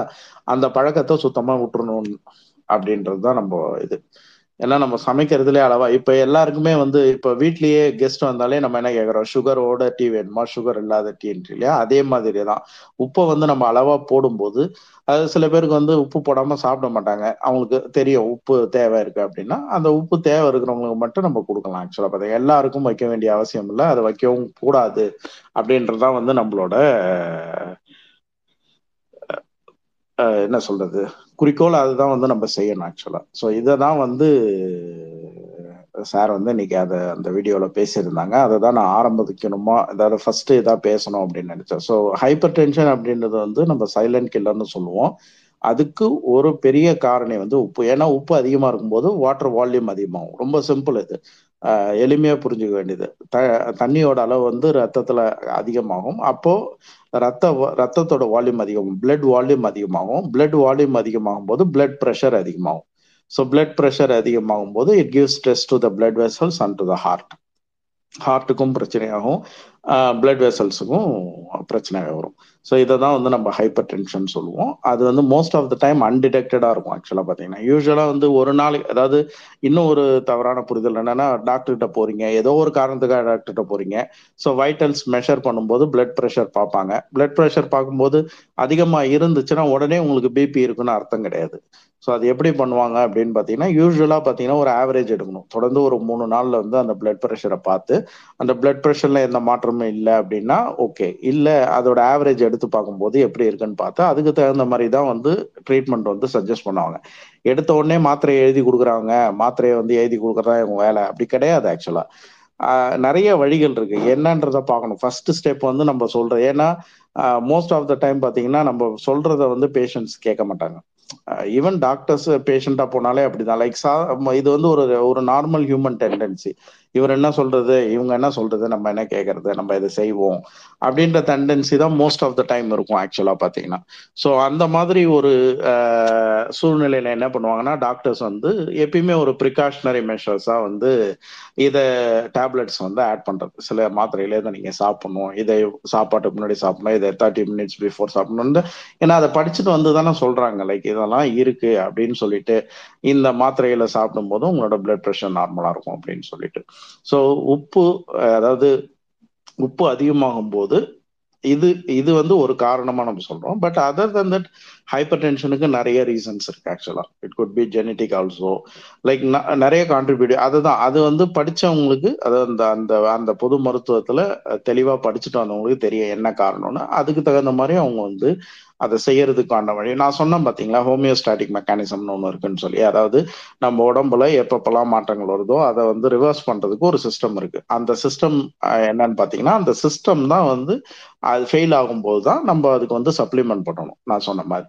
ஸோ அதை எப்படி பண்ணணும் அப்படின்றது வந்து அதை படிச்சுட்டு வந்தவங்களுக்கு தெரியும் ஆக்சுவலாக இப்போ நிறைய பேர் பார்த்தீங்கன்னா ஆஹ் சமீபமா பாத்தீங்கன்னா நிறைய ஹீலர்ஸ் நிறைய இந்த மாதிரி இயற்கை மருத்துவர்கள் நிறைய உருவாயிட்டே வராங்க. அவங்க அவங்க படிச்சிருக்கிறதுலாம் வந்து ஹாஃப் பேக்டு நாலேஜ் ஆக்சுவலா பாத்தீங்கன்னா. ஹாஃப் பேக்டு நாலேஜ்னா இப்போ ஒரு டெடிகேட்டடா ஒரு இயர் ஒரு வருஷத்துக்கு ஒரு ஃபிசியாலஜி படிச்சவங்க பயோகெமிஸ்ட்ரி படிச்சவங்க அனாட்டமி படிச்சவங்க மெடிசன் படிச்சவங்க ஃபார்மகாலஜி படிச்சவங்க இவங்க வந்து ஒரு குறிப்பிட்ட ஒரு ஒரு சப்ஜெக்ட் எடுத்து இவ்வளோ டீட்டெயிலாக படிச்சுட்டு இவ்வளவும் தெரிஞ்சுக்கிட்ட வந்து பின்னாடி தான் வந்து நம்ம வந்து எல்லாமே பேசிகிட்டு இருக்கோம் சொல்லி அவங்க என்ன பண்ணுவாங்கன்னா ஒரு ஒரு டென்த் ஸ்டாண்டர்ட் சயின்ஸ் புக் அடிச்சுட்டு ஹார்ட் இது தான் வேலை செய்யுது? ஹார்ட் வந்து இப்படி தான் இது எல்லாருக்கும் தெரியும். ஒரு பேசிக்காக நம்ம பேச வேண்டியது எல்லாமே பேசலாம். பட் இன்னைக்கு ஒரு வீடியோ எனக்கு ஏன் இன்னைக்கு பார்த்தோன்னா ஒரு வீடியோ வந்துச்சு ஆக்சுவலாக பார்த்தீங்கன்னா. வீடியோவில் இந்த ஹீலர் பாஸ்கர் அப்படின்றவர் சொல்றாரு. ஹார்ட்டுக்கும் அதாவது ஹார்ட் அட்டாக்குக்கும் ஹார்ட்டுக்கும் சம்மந்தம் இல்லை. ஹார்ட் பிளாக் ஹார்ட் பிளாக்குக்கும் ஹார்ட்டுக்கும் சம்பந்தமே இல்லை. இன்ஃபேக்ட் சொல்ல போனால் ரத்த குழாய்க்கும் எதுக்குமே சம்பந்தம் இல்லை. அப்படின்னு சொல்லிட்டு என்னென்னமோ வளர்றாரு அவர். ஒரு நாலு வார்த்தை தெரிஞ்சு வச்சுக்கிறாங்க சரியா தெரிஞ்சு வச்சுக்கிறாங்க. அந்த சதுரங்க வேட்டையில சொல்லுவாங்கல்ல பத்து பொய் சொன்னா அதுல ஒன்று ஒரு உண்மை இருக்கணும்னு சொல்ற மாதிரி ஏதாவது ஒன்று ரெண்டு தெரிஞ்சு வச்சுட்டு இஷ்டத்துக்கும் வந்து வந்து பேசிட்டு இருக்காங்க. அதுக்கு வேற டிஸ்கிளைமர் வேற போட்டு பேசுறாங்க. இதை நீங்கள் கேட்டுட்டு போய் நீங்கள் இதை ஃபாலோ பண்ணி ஏதாவது ஆச்சுன்னா அதுக்கு நாங்கள் பொறுப்பு இல்லை. அப்படி பொறுப்பு இல்லாதவங்க எதுக்கு பேசணும்? முதல் கேள்வி அது ஆக்சுவலாக பார்த்தீங்கன்னா ஸோ சுகாதாரம் என்பது வந்து இந்த இதனால வந்து நம்ம தெரிஞ்சுக்க வேண்டியது நம்ம நம்ம ரைட் ஈட்டிங் ரைட் என்னத்தை சாப்பிடணும் எப்படி சாப்பிடணுன்றத விட எதை கேட்கணும் எதை கேட்கக்கூடாது எந்தெந்த விஷயங்களை வந்து நம்ம வந்து மைண்ட்குள்ள ஏத்திக்கணும். இதுவும் ஒரு விதமான என்ன சொல்றது ஃபீடிங் த மைண்ட் என்னத்தை ஃபீட் பண்றோம் மைண்ட்ல அதுவும் வந்து ஒரு பெரிய ஃபேக்டர் ஆக்சுவலா பாத்தீங்கன்னா. ஸோ இப்போதைய கண்டிஷன்ல ஹெல்த் அப்படின்றது வந்து இட் இஸ் ஆக்சுவலி ப்ரிவென்டபிள் நிறைய டிசீஸ் ரெண்டு கிளாஸஸ் ஆஃப் டிசீஸ் இருக்குன்னு வச்சுக்கலாம் மேஜரா ரெண்டு கிளாஸஸ் ஆஃப் டிசீஸ் இருக்கு. ஒன்று வந்து கம்யூனிகபிள் டிசீஸ்ன்னு சொல்லுவோம். தொற்று நோய்கள். இந்த நம்ம படிக்கிறோம் இல்லையா? நம்ம இப்போ கொரோனா இந்த பாக்டீரியல் இன்ஃபெக்ஷன்ஸ் ஹெச்ஐவி எய்ட்ஸ் இதெல்லாம் வந்து தொற்று நோய்கள் இன்ஃபெக்ஷஸ் டிசீஸ் ஆர் கம்யூனிகபிள் டிசீஸ்ன்னு சொல்லுவோம். ஒருத்தவங்கலேருந்து ஒருத்தவங்களுக்கு வந்து ஈஸியாக பரவுறது அது. ரெண்டாவது வந்து நான் கம்யூனிகபிள் டிசீசஸ் தொற்றா நோய்கள் ஆக்சுவலாக பார்த்தீங்கன்னா நீங்கள் ஹாஸ்பிட்டல் எந்த ஹாஸ்பிட்டலில் போனீங்கனாலும் ஜிஹெச்சில் போனீங்கன்னா ரெண்டு பிரிவு இருக்கும். தொற்று நோய் பிரிவு தொற்றா நோய்கள் பிரிவுன்னு சொல்லி. நான் கம்யூனிகபிள் டிசீசஸ்ன்னு சொல்லுவோம். அந்த நான் கம்யூனிகபிள் டிசீசஸில் லைஃப் ஸ்டைல் டிசார்டர்ஸ் வரும். அதில் ப்ராமினன்ட் லைஃப் ஸ்டைல் டிசார்டர்ஸ் வந்து ரெண்டு. ஒன்று வந்து டயபெட்டிஸ் சுகர் ஆக்சுவலாக இன்னொன்று வந்து ஹைப்பர் டென்ஷன் மற்ற டிசீஸ்லாம் அடுத்தது தான் வரும். இதுதான் வந்து ப்ராமினென்ட் இது ரெண்டும் தான் வந்து உயிர்கொல்லியாக இருக்கிறதுனால இதில் தான் நம்ம வந்து அடிக்கடி வந்து ஃபோக்கஸ் பண்ண வேண்டியிருக்கு. அந்த வகையில் ஒரு சின்ன மாற்றம் நம்ம செய்யறதுல ஒரு பெரிய என்ன சொல்றது? மாற்றம் அதாவது பெரிய நோயிலேருந்து நம்மளை தற்காத்து கொள்ள முடியும். அதுதான் வந்து limiting the addition of salt in your diet அளவை வந்து உப்போட அளவை வந்து குறைக்கும் போது அது பல விதத்துலயும் வந்து நம்ம உடம்புக்கு வந்து நல்லதா இருக்கும். சரி அடுத்த கொஸ்டின் வருது. ஏற்கனவே ஒருத்தர் கேட்டிருந்தாரு. லோ பிபி இருக்கிறவங்களுக்கு சால்ட் வந்து ஆட் பண்ண சொல்றாங்களே. ஆட் பண்ணி சால்ட்டை கூட போடணும். அது கரெக்ட் தான் ஆக்சுவலாக பார்த்தீங்கன்னா ஸோ நான் தான் சொன்னேன் இல்லையா அதுக்கு ஸ்ட்ரைட் ரீசன் இருக்கு. Like when blood pressure is continuously low blood volume கம்மியாக இருக்கும்போது அதை ரீடைன் பண்ணுறதுக்கு அந்த வால்யூமை இன்க்ரீஸ் பண்ணுறதுக்கு சால்ட் ஆட் பண்ணும்போது இட் ரீடைன்ஸ் வாட்டர் அந்த கான்செப்ட் தான் அது ஆக்சுவலாக ஸோ அடிஷன்னா ரொம்ப ஆட் பண்ணுறதில்ல so there is a limit நீங்க எவ்வளோ ஆட் பண்ணணும் அப்படின்னு சொல்லிட்டு. அப்போ அதுக்கு தகுந்த மாதிரி ஆட் பண்ணும்போது the blood pressure will be maintain அதுதான் வந்து ஃபர்ஸ்ட் ஸோ ஒன்று உப்போட அளவை குறைக்கும் போது இந்த ஹைப்பர் டென்ஷன் என போடக்கூடிய உயர் ரத்த அழுத்த நோயிலேருந்து நம்மள நம்ம பாதுகாத்துக்கலாம். ரொம்ப சிம்பிளஸ்ட் வே ஒன்றும் பெரிய மாத்திரை மருந்து எல்லாமே இதை வந்து நம்ம வந்து ப்ரிவென்ட் பண்ணலாம். ரெண்டு இது வந்து ஒன்று அது வந்து உப்பு. அது. ரெண்டாவது சர்க்கரை. சர்க்கரை அப்படின்னா நம்ம டீல காஃபில சேர்க்கிற ஸ்வீட்ஸ்ல சேர்க்கிற சர்க்கரை மட்டும் இல்லை. பொதுவான ஒரு வார்த்தை இருக்கு. மாவு சத்துன்னு சொல்லுவோம். ரைட் கார்போஹைட்ரேட்ஸ் அந்த கார்போஹைட்ரேட்ஸோட அளவை லிமிட் பண்ணும்போது இல்லை குறைக்கும் போது ரெண்டாவது பெரிய வியாதியான டயபிட்டிஸ்ன்னு சொல்லக்கூடிய சர்க்கரை வியாதியிலேருந்து நம்மளை நம்ம பாதுகாத்துக்கலாம். ஏன்னா நம்ம உடம்புக்கு சர்க்கரையும் தேவைதான். குளுக்கோஸ் அப்படின்ற ஃபார்ம்ல வேணும் ஆக்சுவலா குளுக்கோஸ்க்கு வந்து நம்ம உடம்புக்கு எனர்ஜி கொடுக்கறத தவிர அதுக்கு நிறைய ஃபங்க்ஷன்ஸ் இருக்கு. ஆனா அது வந்து தேவைக்கு அதிகமா எடுக்கிறது எடுக்கப்படுது. இப்ப எல்லாம் சொல்லுவாங்க அந்த காலத்துலன்னா நிறைய அரிசி தானே சாப்பிட்டாங்க எல்லா அரிசி தானே சாப்பிட்டாங்க அப்படின்னு சொல்லுவாங்க. பட் நம்ம கார்போஹைட்ரேட் அதிகமா எடுக்கிறோம் அப்படின்னா we have to work out நம்ம நிறைய சாப்பிட்றோம் அரிசி மாவுச்சத்தை நம்ம நிறைய எடுத்துக்கிறோம் அப்படின்னா அதுக்கு தகுந்த மாதிரி உடல் உழைப்பு நம்மகிட்ட இருக்கணும். அப்படி உடல் உழைப்பு இல்லையா? அந்த சமயத்துல என்ன பண்ணணும் பாத்தீங்கன்னா அதோட அளவு வந்து கம்மி பண்ணணும். அப்ப அந்த காலத்துல இருந்தவங்கன்னா உடல் உழைப்பு நிறைய இருந்துச்சு. நடந்து போவாங்க. வேலை தினமும் காலையில போனாங்கன்னா கடினமான உழைப்பு இல்லைங்களா? அப்படி இருக்கும்போது அந்த கடினமான உழைப்பு செய்யும் போது மாவுச்சத்தை எடுத்துக்கிறதுல எந்த தப்பும் கிடையாது. பட் அப்படியும் பாத்தீங்கன்னா மாவுச்சத்தை எடுத்துக்கிறதுனால மட்டும் அதை குறைக்கிறதுனால மட்டும் வந்து சுகரை வந்து நம்ம ப்ரிவென்ட் பண்ண முடியுமா? அப்படின்னா அதுவும் கிடையாது. ஆக்சுவலா பாத்தீங்கன்னா டயபெட்டிஸ் அப்படின்ற வியாதியை நம்ம வந்து எப்படி டிஃபைன் பண்ணுவோம் அப்படின்னு பாத்தீங்கன்னா it is a disorder of carbohydrate metabolism carbohydrate மெட்டபாலிசத்துல ஒரு ஒரு மாற்றம் வருது. அதுக்கு என்ன காரணம்னு பார்த்தீங்கன்னா இன்சுலின் சுரக்கிறது இல்லையா? அந்த இன்சுலினோட அளவு குறைவதாலோ இல்லை சுத்தமாக இன்சுலின் சுரக்காம போவது. இது முத காரணம். இன்சுலின் இன்சுலினை முன்னிறுத்தி பேசும்போது இன்சுலின் தான் வந்து அந்த கார்போஹைட்ரேட் மெட்டபாலிசத்தை மெயின்டைன் பண்ற ஒரு ஹார்மோன். அப்போ அந்த இன்சுலின் சுரக்கிறது வந்து குறைவா இருக்கும் போதோ இல்ல சுத்தமா இல்லாத போதோ. It's disorder of metabolism where insulin is absolute or relative lack of insulin சொல்லுவோம். ஒன்னு சுத்தமா இன்சுலினே இருக்காது இல்ல ஓரளவுக்கு சுரக்கும். இல்லைன்னா அந்த இன்சுலின் போய் ஒரு ரிசப்டார்னு சொல்லுவோம். ஒரு இடத்துல போய் அது பைண்ட் ஆகும். அது பைண்ட் ஆகி அது மூலயமா தான் அது வேலையை செய்யும். அந்த ரிசப்டார்ல ஏதாவது ப்ராப்ளம் இருந்துச்சுனாலும் டயபிட்டிஸ் வரும். ஸோ இப்போ இந்த ரிசப்டார் ப்ராப்ளம்னு பேசும்போது அது ஜெனட்டிக் ரீசனும் இருக்கு. அதாவது கடத்தப்படுது. அது சரியா? மரபு வழியா கடத்தப்படுது. ஸோ சாப்பாடு நான் கார்போஹைட்ரேட் கம்மியாக தான் சாப்பிட்றேன். நான் வந்து மாவுச்சத்துக்காக நான் சர்க்கரை சேர்க்கறது இல்லை ஆனாலும் எனக்கு சுகர் வருதே டாக்டர் அப்படின்னு கேட்டிங்கன்னா அதுக்கு காரணம் இதுவாக கூட இருக்கலாம். ஜெனட்டிக் ஃபேக்டர்ஸாக கூட இருக்கலாம் ஆக்சுவலாக பார்த்தீங்கன்னா. ஸோ சுகர் அந்த மாவுச்சத்தோட அளவை நம்ம குறைக்கும் போது அதை தள்ளி போடலாம் அவ்வளோதான் லைக் இப்போ உங்களுக்கு ஒரு அப்பாவுக்கு அம்மாவுக்கு சுகர் இருந்திருக்கு அப்படின்னா வர்றதுக்கான வாய்ப்புகள் வந்து ஒரு ஃபிஃப்டி பர்சன்ட் இருக்கு. அந்த ஃபிஃப்டி பர்சன்ட் எப்போ வரும் அப்படின்றத நம்ம தெரிஞ்சுக்கணும். இப்போ சுகரோட அளவு குறைக்கும் போது நம்ம அந்த மாவுச்சத்தோட அளவு குறைக்கும் போது இன்சுலினோட இன்சுலின் கொஞ்சமா சுரக்கும். அதை வச்சே வந்து நம்ம உடம்பு. அதனால வரவே வராதான்னா வரதுக்கான வாய்ப்புகள் நிறைய இருக்கு. அது வந்து கொஞ்சம் தள்ளிப்படி இப்ப நாற்பது வயசுல வருதுன்னா ஐம்பது வயசுல ஆன்செட் ஆகும். இல்ல இன்னும் நீங்க ஸ்ட்ரிக்டா இருக்கீங்க டயட்டை நல்லா ஃபாலோ பண்ண ஐம்பது வயசுல வர வேண்டியது அறுபது வயசுல வரும். பட் வரதுக்கான வாய்ப்புகள் அதிகமா இருக்கு. இதையும் நம்ம புரிஞ்சுக்கணும். அதனால வந்து உணவுல மாற்றம் செய்யும் போது இந்த இந்த ரெண்டு வெள்ளையான ச பொருட்கள் ஒன்று சுகரு இன்னொன்று வந்து சால்ட் இந்த சுகரையும் சால்ட்டையும் அளவாக யூஸ் பண்ணும்போது இரண்டு பெரிய உயிர்கொல்லி வியாதிகள்லேருந்து நம்மளை நம்ம காப்பாற்றிக்கலாம் ஒன்னு ஹைப்பர் டென்ஷன் இன்னொன்னு வந்து டயபெட்டிஸ் ஆக்சுவலாக பார்த்தீங்கன்னா. இது ரெண்டுத்துல இருந்தும் வந்து காப்பாற்றிக்கலாம் நம்ம ஏற்கனவே சொல்லும்போது நான் சொ நான் நிறைய ஸ்பேசஸ் சொல்லியிருக்கேன். நிறைய டாக்டர் சொல்லியிருப்பாங்க. ஒரு வியாதி வந்து ஒரு ஒரு ஒரு நபரை வந்து தாக்கும் போது அவரை வந்து ஒரு பேஷண்ட்டாக மட்டும்தான் நம்ம அதாவது எல்லாரும் பார்க்கறது வந்து பொதுவாக ஒரு நோயாளி அப்படின்ற மாதிரி பார்ப்போம். பட் அந்த நோயாளி ஆயிட்டாரு அவர் அப்படின்னா அந்த நோயாளி ஆன பின்னாடி அந்த இம்பாக்ட் என்ன? அவரால் அந்த குடும்பத்தில் என்னென்ன மாற்றங்கள் இருக்குது அப்படின்றத நம்ம நிறைய பார்க்கணும் ஆக்சுவலாக அதுதான் வந்து நம்ம வந்து அதனால தான் வந்து ப்ரிவென்ட் பண்ண சொல்கிறோம் எந்த ஒரு வியாதியுமே நம்ம வந்து தடுக்கிறதுக்கான வழியோ அதை பார்க்கணும் அப்படின்னு சொல்லி. ஏன்னா பேர்டன் ஒன்று இருக்கு. அந்த டிசீஸ் பேர்டன்னு சொல்லுவோம் அதை. டிசீஸ் பேர்டன் வந்து அந்த குடும்பத்தில் பாதிக்கும். அந்த குடும்பத்து மூலயமா ஒரு குடும்பம் வந்து ஒரு கம்யூனிட்டி இருக்குன்னு வச்சுக்கோங்க இப்போ உதாரணத்துக்கு ஒரு ஒரு ஃபேமிலி இருக்காங்க. அப்பா அம்மா இரண்டு குழந்தைகள். அப்பா தான் வேலைக்கு போய் சம்பாதிக்கிறாரு. அப்போ அப்பா வேலைக்கு போய் சம்பாதிக்கிறவருக்கு ஒரு நோய் வந்துச்சு நோய் வரும்போது அவரால் அவர் பண்ணிட்டு இருந்த வேலையை சரியா பண்ண முடியாது ஆக்சுவலா அப்ப என்ன ஆகும்னு பாத்தீங்கன்னா ப்ரொடக்டிவிட்டி குறையுது. பத்து நாள் அதாவது முப்பது நாளும் வேலைக்கு போயிட்டு இருந்தவரால முப்பது நாளும் வேலைக்கு போக முடியாம முதல்ல ஒரு அஞ்சு நாள் லீவ் போடுவார். அஞ்சு நாள் லீவ் போடும்போது அதற்குரியான அந்த வருமானம் வந்து குறையும். அப்ப குறையும் போது அவங்க பட்ஜெட்ல ஒரு துண்டு விழும். லைக் நம்ம வீட்டுல இருக்கிறாங்க. அப்போ அதுக்கு என்ன பண்றதுன்னு ஒரு யோசனை வரும்.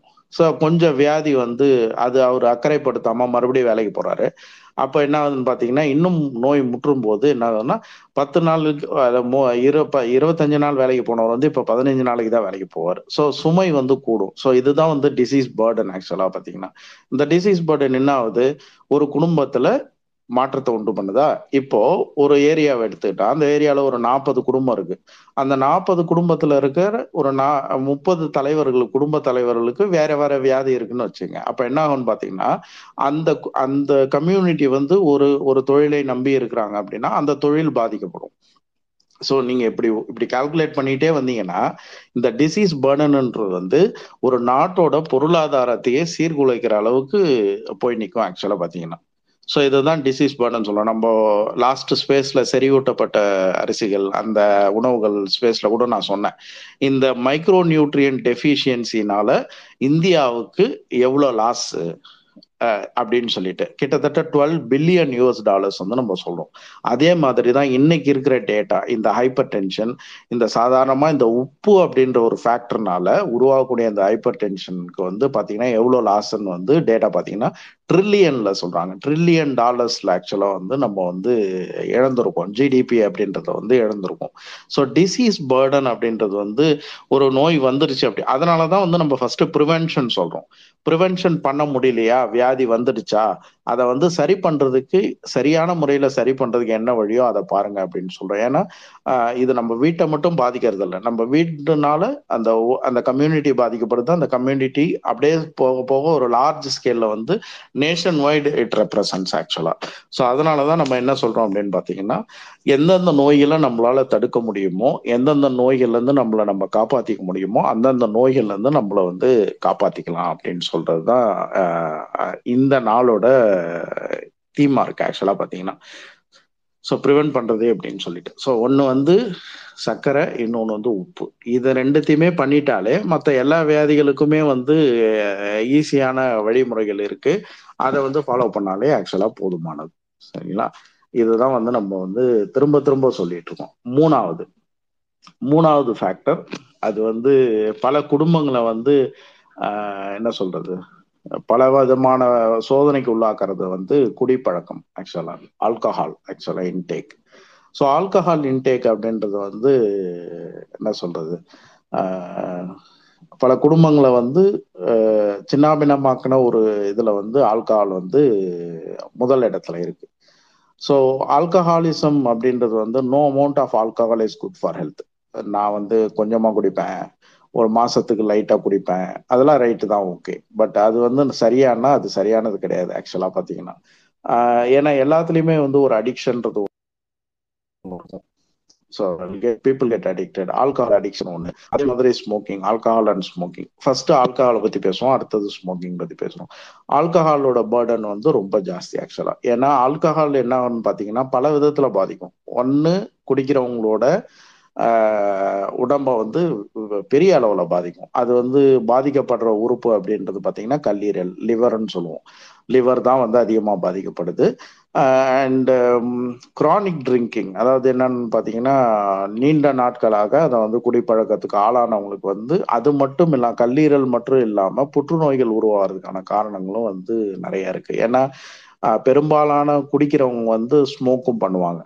லைக் சிகரெட்டும் ஸ்மோக் பண்ணுவாங்க. இது ரெண்டுமே வந்து ஒரு டெட்லி காம்போ ஆக்சுவலாக ஸ்மோக்கிங் அண்ட் ட்ரிங்கிங் அப்படின்றது வந்து ஒரு deadly combo compared to drinking smoking kills faster அது ஒரு பக்கம் இருந்தாலும் பட் ட்ரிங்கிங்கும் வந்து ஒரு பெரிய அளவில் வந்து இரஸ்பெக்டிவ் ஆஃப் இதில் வந்து சோஷியோ எக்கனாமிக் ஸ்டேட்டஸ்லாம் கிடையாது கிடையாது. நல்ல சரக்கு குடிக்கிறவங்க அவங்களுக்கு வராது அப்படின்லாம் கிடையாது. எந்த எல்லா சரக்குமே ஆல்கஹால் தான். எத்தனால் தான். சி டூ ஹெச்வே ஓஹெச் தான். அதுல இருக்கிறது. பர்சன்டேஜ் வேணா மாறும் ஆக்சுவலி பாத்தீங்கன்னா. பட் டாக்ஸின்ஸ் வந்து அதே தான் டாக்ஸிசிட்டியை கொடுக்கறது ஆல்கஹால் மட்டும்தான். அதுல வந்து உயர் ரக சரக்கு மலிவான சரக்கு அதெல்லாம் கிடையாது. நான் இந்த பிராண்டு குடிச்சா எனக்கு வராது. அதெல்லாம் வந்து it is a totally a misconception ஆக்சுவலா ஸோ ட்ரிங்கிங் அப்படின்றது வந்து அனதர் இம்பார்ட்டன்ட் அதாவது வந்து கிரானிக் ஆல்கஹாலிசம்ன்றது வந்து ஒரு பெரிய பேர்டனை வந்து இந்த சொசைட்டிக்கு ஆக்சுவலாக கொடுக்குது. ஸோ அதுல இருந்தும் உங்களுக்கு தெரிஞ்சவங்க இல்லை உங்களை ரொம்ப அடிக்ட் ஆயிட்டாங்க கிரானிக்கா இருக்காங்க ஒரு குடும்பம் நம்மள அதாவது சுத்தி பார்க்கலாம் நம்ம. சுத்தி பார்க்கும்போது தெரியும். சில குடும்பங்கள்லாம் வந்து ரொம்ப கஷ்டப்படுவாங்க. சொல்ல முடியாம கஷ்டப்படுவாங்க. ஆனா உங்களுக்கு காரணம் என்ன தெரியும்? அப்படி இருக்கிறவங்களை என்ன பண்ணணும்னு பார்த்தீங்கன்னா நம்மளால முடிஞ்ச அளவுக்கு பேசி அவங்களை இந்த டி அடிக்ஷன் ப்ரோக்ராமில் என்ரோல் பண்ணி டி அடிக்ஷன் இப்போ நிறைய இருக்கு. தமிழ்நாடு கவர்மெண்ட்டை பொறுத்த வரைக்கும் they have dedicated de addiction centres trained doctors nurses எல்லாமே இருக்காங்க. ஸோ அவங்க அது மூலயமா போய் அவங்க வந்து ட்ரீட்மெண்ட் எடுத்துக்கிட்டு அவங்கள வந்து அந்த பழக்கத்தை விட வைக்கிறதுக்கு நம்மளாலான முயற்சியை வந்து நம்ம செய்யணும். இல்லை ஈவன் ஒரு குடும்பத்தை நீங்க வந்து அந்த இதுல இருந்து கொண்டு வந்தாலே வந்து அதுவே வந்து ஒரு பெரிய சக்சஸ் தான் ஆக்சுவலாக பார்த்தீங்கன்னா. ஸோ ஆல்கஹால் வந்து மூணாவது ஒரு ஃபேக்டரா இருக்கு. கான்ட்ரிபியூட்டரி ஃபேக்டரா இருக்கு. அண்ட் இவென்ச்சுவலி ஸ்மோக்கிங் ஸ்மோக்கிங் வந்து சொல்லவே வேணாம். அது வந்து ஆல்கஹால் இப்போ டாக்டர்ஸ் ஓரளவுக்கு பா பார்த்த வரைக்கும் நீங்க பார்த்தீங்கன்னா டாக்டர்ஸே சொல்லுவாங்க. எப்பயாவது கூட குடிங்க ஆனால் ஸ்மோக்கிங் சுத்தமாக பண்ணாதீங்க அப்படின்னு சொல்லுவாங்க. ஏன்னா வேற வழி இல்லாம ரெண்டுமே வேணாம் தான் சொல்லுவோம். அது வேற விஷயம். என்னமோ இங்க இருக்கிறவங்க என்ன நினைச்சாங்க டாக்டர் குடிக்கிறத பத்தி பேச மாட்டாங்க. குடிக்கிறத நான் எல்லா இடத்துலயும் எல்லா நேரத்துலயும் பேசிட்டு தான் இருக்கும். அது வந்து சி சில விஷயங்கள் வந்து கிடைக்குது. அதை வந்து அது அவைலபிளாக இருக்குது அதை வந்து நிரந்தரமாக மூட முடியாது. இப்போ வந்து உதாரணத்துக்கு டாஸ்மாக் பற்றி பேசுகிறோம்னு வச்சுங்களேன். ஒரு அவுட்லெட் கவர்மெண்ட்டே வந்து அவுட்லெட் வச்சிருக்கு அப்படின்னு பார்த்தீங்கன்னா உலகம் ஃபுல்லாக எல்லா இடத்துலையும் வந்து ஆல்கால் வந்து இப்போ வந்து டாஸ்மாக்கை வந்து மூடுங்க அப்படின்னு சொல்கிற எல்லாருமே வந்து பார்த்தீங்கன்னா ஏர்போர்ட்டில் இருக்க டியூட்டி ஃப்ரீ ஷாப்பில் சரக்கு வாங்குறவங்க தான். ஆனஸ்டாக பேசணும். நம்ம வந்து சும்மா வந்து கதெல்லாம் சொல்லிட்டு கூடாது. டியூட்டி ஃப்ரீ ஷாப்ல சரக்கு வாங்கி பையில வச்சுட்டு இறங்கின உடனே எனக்கு வந்து டாஸ்மாக் எழுத்து மூடு அப்படின்னு போறாங்க. அது வந்து ஒரு சிஸ்டம் அது வந்து அவங்க பண்ணிட்டு இருக்காங்க. ஆனா அது பக்கம் போகாம இருக்கிறது நல்லது தானே? இப்ப நீங்க போய் வாங்கின நான் என்ன சொல்றேன்? கடையில எல்லாம் தவிக்குது. எல்லா கடையும் தான் திறந்துருக்கு ஆக்சுவலா ஸோ அதுக்காக வந்து நம்ம கடையை மூணா தான் நான் குடிக்க மாட்டேன் அப்படின்னு சொல்றது வந்து it is not an actual இது. கடை மூடிட்டா நீங்க குடிக்க மாட்டீங்களா? கண்டிப்பா குடிப்பாங்க. அப்போ என்ன பாத்தீங்கன்னா வேற வழியில குடிப்பாங்க. எத்தனாலுக்கு பதில்? மெத்தனால குடிப்பாங்க. இதெல்லாம் நடந்திருக்கு ஆக்சுவலா methanol poisoning is worse than ethanol poisoning நிறைய பார்த்துருப்பீங்க. எரி சாராயம் குடிச்சிட்டு உயிரோட உடனே செத்து போனவங்க நிறைய பேர் இருப்பாங்க. ஸோ ஆல்டர்னேட்டிவ் வந்து நம்ம யோசிக்கும் போது நம்ம எந்த அளவுக்கு கண்ட்ரோலாக இருந்து நம்ம அதை வந்து யூஸ் பண்ணாமல் இருக்கோம் அப்படின்றது தான் பார்க்கணும். மூடுறாங்க மூடல அது வேற விஷயம் ஆக்சுவலா பாத்தீங்கன்னா. ஸோ பாயிண்ட் நம்பர் மூணு வந்து ஆல்கஹாலிசம் வந்து கண்டிப்பா வந்து ஒரு பெரிய contributive factor that puts a lot of burden in the society family மட்டும் இல்லாம சொசைட்டிலையும் வந்து ஒரு பெரிய பேர்டனை வந்து கொடுக்கறது வந்து ஆல்கஹாலிசம் அண்ட் தேர்ட் வந்து அதை ஃபோர்த் வந்து ஸ்மோக்கிங் ஸ்மோக்கிங் வந்து never advised in any form எந்த ஃபார்ம் ஆஃப் ஸ்மோக்கிங்கும் நீங்க ஹூக்கா தான் நான் வந்து ஹூக்கா தான் வந்து குடிக்கிறேன். சிகரெட் குடிக்கிறது இல்லை இட் டசன் நான் எலக்ட்ரானிக் சிகரெட் தான் யூஸ் பண்றேன். அகெயின் எந்த ஜஸ்டிஃபிகேஷனுமே வந்து பண்ணவே கூடாது அந்த இடத்துல ஆக்சுவலா பாத்தீங்கன்னா ஸ்மோக்கிங் கில்ஸ் ஃபாஸ்டர் ஆக்சுவலா புகை உயிரை கொல்லும் அப்படின்னு தான் போட்டிருக்கோம். மது அருந்துதல் உடல் நலத்திற்கு தீங்கானதுன்னு போட்டிருக்கோம். அது வித்தியாசம் இருக்கு. அது ரெண்டுத்துக்கும் வித்தியாசம் இருக்கு. ஏன் அந்த டிஸ்கிளைமர் கொடுக்குறாங்க அப்படின்னா அதுக்கு வித்தியாசம் இருக்கு. ஏன்னா லிவரை பொறுத்த வரைக்கும் இட் கேன் டாலரேட் ஓரளவுக்கு அது டாலரேட் பண்ணிட்டே வரும். அதால வந்து கொஞ்சமா வந்து அது ஒரு எக்ஸ்ட்ரீம் கண்டிஷன் போன பின்னாடி தான் சீ போ அப்படின்னு விடும். பட் லங்ஸ் வந்து ரொம்ப ஃப்ரிஜைலான ஸ்ட்ரக்சர் அது வந்து ஸ்மோக் வந்து நம்ம எடுக்கிற காற்று சுவாசிக்கிற காற்றுலேயே இருக்கிற தூசிங்களை வந்து அது சரி பண்றதுக்கே அதுக்கு நேரம் ஆகும். பட் நீங்கள் ஸ்மோக்கும் சேர்த்து போகும்போது it it eventually damages lungs very fast oxygen supply தடைப்படும் போது மல்டிபிள் ஆர்கன் ஃபெயிலியர் வர்றதுக்கு காரணமாக இருக்கு. அது ஒரு பக்கம் இருந்தாலும் கேன்சருக்கு ஒரு முக்கிய காரணியாக பார்க்கப்படுறது வந்து ஸ்மோக்கிங் ஸோ இந்த லைஃப் ஸ்டைல் டிசார்டர்ஸ்ன்னு சொல்லக்கூடிய இந்த smoking plus drinking along with irregular food ஹேபிட்ஸ்னால வரக்கூடிய டயபெட்டிஸ் ஹைப்பர் டென்ஷன் இது நாலு சேரும் போது இந்த நாளும் சேர்ந்துச்சுன்னா it takes out one's life very faster ஒரு patient diabetic he is smoking and drinking plus right இன்னோ ஹைப்பர் டென்சிவ் இது ஸ்மோக்கிங் அண்ட் ட்ரிங்கிங் பண்ணும்போது ஹைப்பர் டென்ஷன் ஆட்டோமேட்டிக்காக வரும். ஸோ இப்போ இந்த நாலு சேர்ந்துச்சுன்னா மொத்தமாக சீக்கிரமா வந்து அந்த லைஃப் ஸ்டை லைஃப் ஸ்பேன்ன்றது வந்து கன்சிடரபுளாக வந்து ரெடியூஸ் ஆகும்.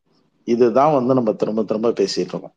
இதை வந்து தவிர்க்கப்படணும். இது வந்து நம்ம முடிஞ்ச அளவுக்கு தவிர்க்கணும். இதை வந்து எப்படி இது வந்து நம்மளால முடியும் ஆக்சுவலா we can do this see ஒரு இன்ஃபெக்ஷனை வந்து நீங்க வந்து கண்ட்ரோல் பண்ண முடியாது. ஏன்னா மாஸ்க் போடுங்கன்னு சொன்னா நான் ஏன் மாஸ்க் போடணும்னு கேக்குறாங்க. ஒரு வேக்சின் போடுங்கன்னு சொன்னா நான் ஏன் வேக்சின் போடணும்? இது என் தனி உரிமை அப்படின்னு சொல்றாங்க. ஸோ அப்ப அந்த நேரத்துல வந்து அந்த இன்ஃபெக்ஷனை வந்து நம்ம கண்ட்ரோல் பண்ணக்கூடிய கெப்பாசிட்டியில நம்ம இல்லை ஆக்சுவலா பாத்தீங்கன்னா ஏன்னா நீ வந்து முடிவு பண்றீங்க நீங்க வந்து நான் ஊசியும் போட மாட்டேன் நான் மாஸ்க்கும் போட மாட்டேன். என்னை கட்டுப்படுத்த முடியாது. எந்த வைரஸாலையும் என்னை கொல்ல முடியாது. கொரோனா வைரஸே இல்லை. இப்படின்லாம் சொல்லிட்டு இருக்கவங்கள்ட்ட நம்ம ஒன்றுமே பேச முடியாது. அப்போ இன்ஃபெக்ஷன் வந்து ஆக்சிஜனுக்கு ச தட்டு தடு மாதிரி ஹாஸ்பிட்டலில் படுத்துன்னு இருக்கும்போது தான் தெரியும். அது கொரோனா உய இருக்கா இல்லையா அப்படின்றது. ஆனால் இது வந்து நம்மளால செய்ய முடியும். சாப்பாட்டில் உப்பை குறைக்கணும். சாப்பாட்டில் மாவுச்சத்தை குறைக்கணும். இதை வந்து செய்யக்கூடியதான் இது வந்து செய்யக்கூட இது முடியாதும் கிடையாது. இதை நான் செய்ய மாட்டேன்னு சொல்ல முடியாது. செய்ய மாட்டேன்னு சொல்லலாம். எல்லாரும் சொல்லலாம். அதே மாதிரி ஸ்மோக்கிங் ட்ரிங்கிங் இதெல்லாம் வந்து தவிர்க்கப்பட வேண்டிய விஷயங்கள். செய்யலாம். கண்டிப்பா செய்யணும். செஞ்சே ஆகணும். செஞ்சானாதான் இந்த எக்கனாமிக் பேர்டனை வந்து நம்ம குறைக்க முடியும். எக்கனாமின்றது வந்து கவர்மெண்ட் வந்து டிட்டர்மைன் பண்றது அப்படின்னாலும் இண்டிவிஜுவலாக நம்மளும் கான்ட்ரிபியூட் பண்ணணும். நம்ம வந்து எந்த அளவுக்கு ஜிடிபி வந்து அதான் உங்களுக்கு தெரியும். கிராஸ் டொமஸ்டிக் இது வந்து எப்படி இருக்கோ அது எப்படி வருது அந்த ஜிடிபி நம்ம எப்படி கால்குலேட் பண்ணுறோம் நம்பர் ஆஃப் பீப்புள் ஒர்க் இல்லையா? நம்ம நம்ம வேலைக்கு போகணும் நம்ம ஒரு வேலையை செய்யணும். அப்போ ஒரு நோய் வந்து இருக்கும்போது அந்த பேர்டன் அங்கே அஃபெக்ட் ஆகிறது it will reflect in economy அதை வந்து பொருளாதாரத்தில் பெரிய சரிவை மாற்றத்தை அதை தான் நம்ம பார்த்துட்டு இருக்கோம் இந்த ரெண்டு வருஷமாக ரெண்டு வருஷமா இந்த கொரோனாவனால லாக்டவுன்ல போட்டதுல எந்த அளவுக்கு வந்து எக்கனாமிக்கல் சேஞ்ச் இருக்கு எப்படி எல்லா மாற்றங்கள் இருக்கு. ஸோ ஒரு நோய் அது வந்து பொதுவா ஒரு ஒரு சமூகத்தை தாக்கினாலும் ஒரு நாட்டை தாக்கினாலும் சரி இல்லை ஒரு குடும்பத்தை தாக்கினாலும் சரி ஒரு பெரிய அளவிலான மாற்றத்தை வந்து அது நிச்சயமா உண்டாக்கும் அப்படின்றதுல வந்து எந்த மாற்று கருத்தும் இல்லை ஆக்சுவலா பாத்தீங்கன்னா. கான்ஸ்பிரசி தியரி பேசிட்டு இருக்கவங்க இந்த மாற்று மருத்துவ வந்து சரியில்லைன்னு பேசுறவங்க அப்படின்னு சொல்லிட்டு நம்மள கான்ஸ்பிரசி பேசுறவங்க இதெல்லாம் வந்து பேசிட்டு தான் இருக்கலாம் ஆக்சுவலா பாத்தீங்கன்னா ஆனா அரசாங்கம் என்ன சொல்லுது? உலக சுகாதார நிறுவனம் என்ன சொல்லுது அப்படின்னு பாத்தீங்கன்னா நோய்களை வந்து தடுக்கிறதுக்கும் அதை சரி பண்றதுக்கும் எளிமையான வழிமுறைகள் இருக்கும்போது அந்த எளிமையான வழிமுறைகளை ஏன் பின்பற்றக்கூடாது அப்படின்றதான் அவங்க கேட்கறாங்க whenever you plan for a larger scale large ஸ்கேல்ல போகும்போது அகெயின் இந்த இப்போ அதாவது பேர்டன்றது வந்து சரி உதாரணத்துக்கு இப்போ எடுத்துக்கோமே. ஒரு ஒரு ஒரு சின்ன இடத்துல வந்து ஒரு நூறு பேருக்கு வந்து டயபெட்டிஸ் இருக்கு. நூறு பேர் ஹைப்பர் டென்சிவா இருக்காங்க. நூறு பேர் டயபெட்டிஸையும் ஹைப்பர் டென்ஷனையும் வந்து நம்ம ரெகுலேட் பண்ணுறதுக்கு மாத்திரைகள் மருந்துகள் எல்லாமே வந்து செலவினம் தான் ஆக்சுவலாக நம்ம தமிழ்நாடை பொறுத்த வரைக்கும் அரசாங்கத்துக்கு அது ஒரு பேர்டன் தான். எக்கனாமிக் பேர்டன் தான். Because we are doing it free ஆக்சுவலாக சரியா? நம்ம டாக்ஸ் பேயர்ஸ் மணி தான் அதை யூஸ் பண்ணோம். அப்போ என்ன பண்ணுறோம்னா அப்படின்னா அந்த நூறு பேரும் அந்த நூறு ஹைப்பர் டென்சிவ் பேஷண்ட் நூறு வந்து டயபெட்டிஸ் பேஷண்ட் இருக்காங்கன்னா அந்த டயபெட்டிஸ் பேஷண்ட்ஸ் வர விடாம அடுத்த செட்லியாவது வந்து இத்தனை பேர் வராமல் இருக்கிறதுக்கு என்ன வழி? சிம்பிளான வழிகள் என்ன? வழிமுறைகள் என்ன? அப்படின்றத அரசு சொல்லும் போது அதை கேட்டுக்கணும் காது கொடுத்து. கேட்டு அதுக்கு தகுந்த மாதிரி நம்ம வந்து நம்மளை மாற்றிக்கும் போது தான் அந்த நோய்கள்ல இருந்து நம்மளை நம்ம தற்காத்து கொள்ளலாம். அப்படியே நோய் வந்தாலும் அதை வந்து பெரிய தாக்கத்தை உண்டு பண்ணாத மாதிரி பார்த்துக்கலாம். அதுக்காக தான் வந்து நம்ம வந்து இப்போ என்னன்னா கவர்மெண்ட் வந்து இந்த இந்த ஃபார்ட்டிஃபைட் ரைஸ் அப்படின்றத பத்தி நம்ம பேசணும் அன்னைக்கு. ஒரு அஞ்சு மணி நேரம் பேசியிருக்கோம். ஸோ அது அதோட தேவை என்னன்றது வந்து புரியுது ஆக்சுவலா பாத்தீங்கன்னா. உலக அளவுல எல்லா நாடுகளும் புரிஞ்சு வச்சிருக்காங்க. அது இப்பதான் நம்ம அதை வந்து புரிஞ்சுக்கிறோம் ஆக்சுவலா ஈஸியான முறையில இந்த மைக்ரோ நியூட்ரியன் டெஃபிஷியன்சி வந்து எப்படி சரி பண்றது அப்படின்னு சொல்லி அதை வந்து செய்யறதுக்கு தான் அதை நம்ம செய்யறோம். செறிவூட்டப்பட்ட அரிசி செறிவூட்டப்பட்ட உணவுகள் அப்படின்றத வந்து நம்ம வந்து எடுத்துக்கிறது அது ஒரு பக்கம் ஆக்சுவலா பாத்தீங்கன்னா ஸோ ஐடியா என்னன்னு பாத்தீங்கன்னா பேசிக்கா நம்ம சாப்பிட்ற உணவுகள்ல மாற்றங்களை கொண்டு வரும்போது பெரிய வியாதிகள் எனப்படுகிற இந்த வியாதிகளை வந்து நம்ம வந்து குறைச்சிக்கலாம் அப்படின்றது. வியாதி வந்துடுச்சுன்னா சரி பண்றதுக்கு வழி இருக்கு. அது வராம சரி பண்றதுக்கு வழியே இல்லைன்னுலாம் கிடையாது. கண்டிப்பா இருக்கு ஆக்சுவலா ஆனா வராம என்ன பண்ணணும் அப்படின்றதுக்கு இந்த சிம்பிள் திங் தான். சர்க்கரை உப்பு இது ரெண்டுத்தையும் வந்து அளவா யூஸ் பண்ணாலே நிச்சயமா வந்து இந்த பெரிய வியாதிகள் அந்த நான் கம்யூனிகபிள் டிசீஸ்ல டயபெட்டிஸ் ஹைப்பர் டென்ஷன் இது ரெண்டுத்தையும் வந்து நம்ம கண்டிப்பா ப்ரிவென்ட் பண்ணலாம். ஸோ திங்க் செல்வி மேடம் இருக்காங்க. மேடம் நீங்க வாங்க. நானே பேசிட்டு இருக்கேன். வேற யாராவது பேசணும்னாலும் ரெக்வஸ்ட் கொடுங்க. நீங்க கோஸ் நீங்க கொஞ்சம் ஸ்பீக்கர் ரெக்வஸ்ட் வந்து அக்செப்ட் பண்ணிக்கோங்க. வேற யார் இருக்கா? டாக்டர் சரிங்க.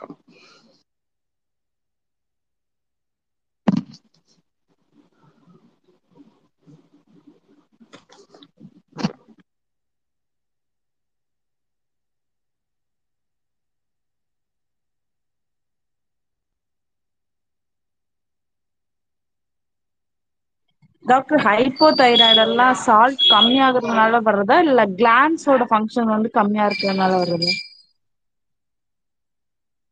இல்ல ஹார்மோனல் டிஸ்ஃபங்க்ஷன் இப்போ தைராய்டை பத்தி பேசுறோம் அப்படின்னு சொன்னா தைராய்டு ஹார்மோன்ஸ் வந்து ப்ரொடியூஸ் ஆகுறதுக்கு இந்த ஹார்மோனல் இம்பேலன்சஸ் ஜென்ரலா பேசணும்னா நம்ம இந்த ஹார்மோன் சிஸ்டம் வந்து வந்து நியூரோ எண்டோக்ரைன் சிஸ்டம்னு சொல்லுவோம். இப்போ தலைமை உறுப்பு அதாவது அந்த சீஃப் ஆர்கன் வந்து பிட்யூட்ரி பிட்யூட்ரிலேருந்து மற்ற எல்லா இந்த நாளமில்லா சுரப்பிகள்னு சொல்லுவோம். எண்டோக்ரைன் கிளான்ஸ்னா நாளமில்லா சுரப்பிகள்.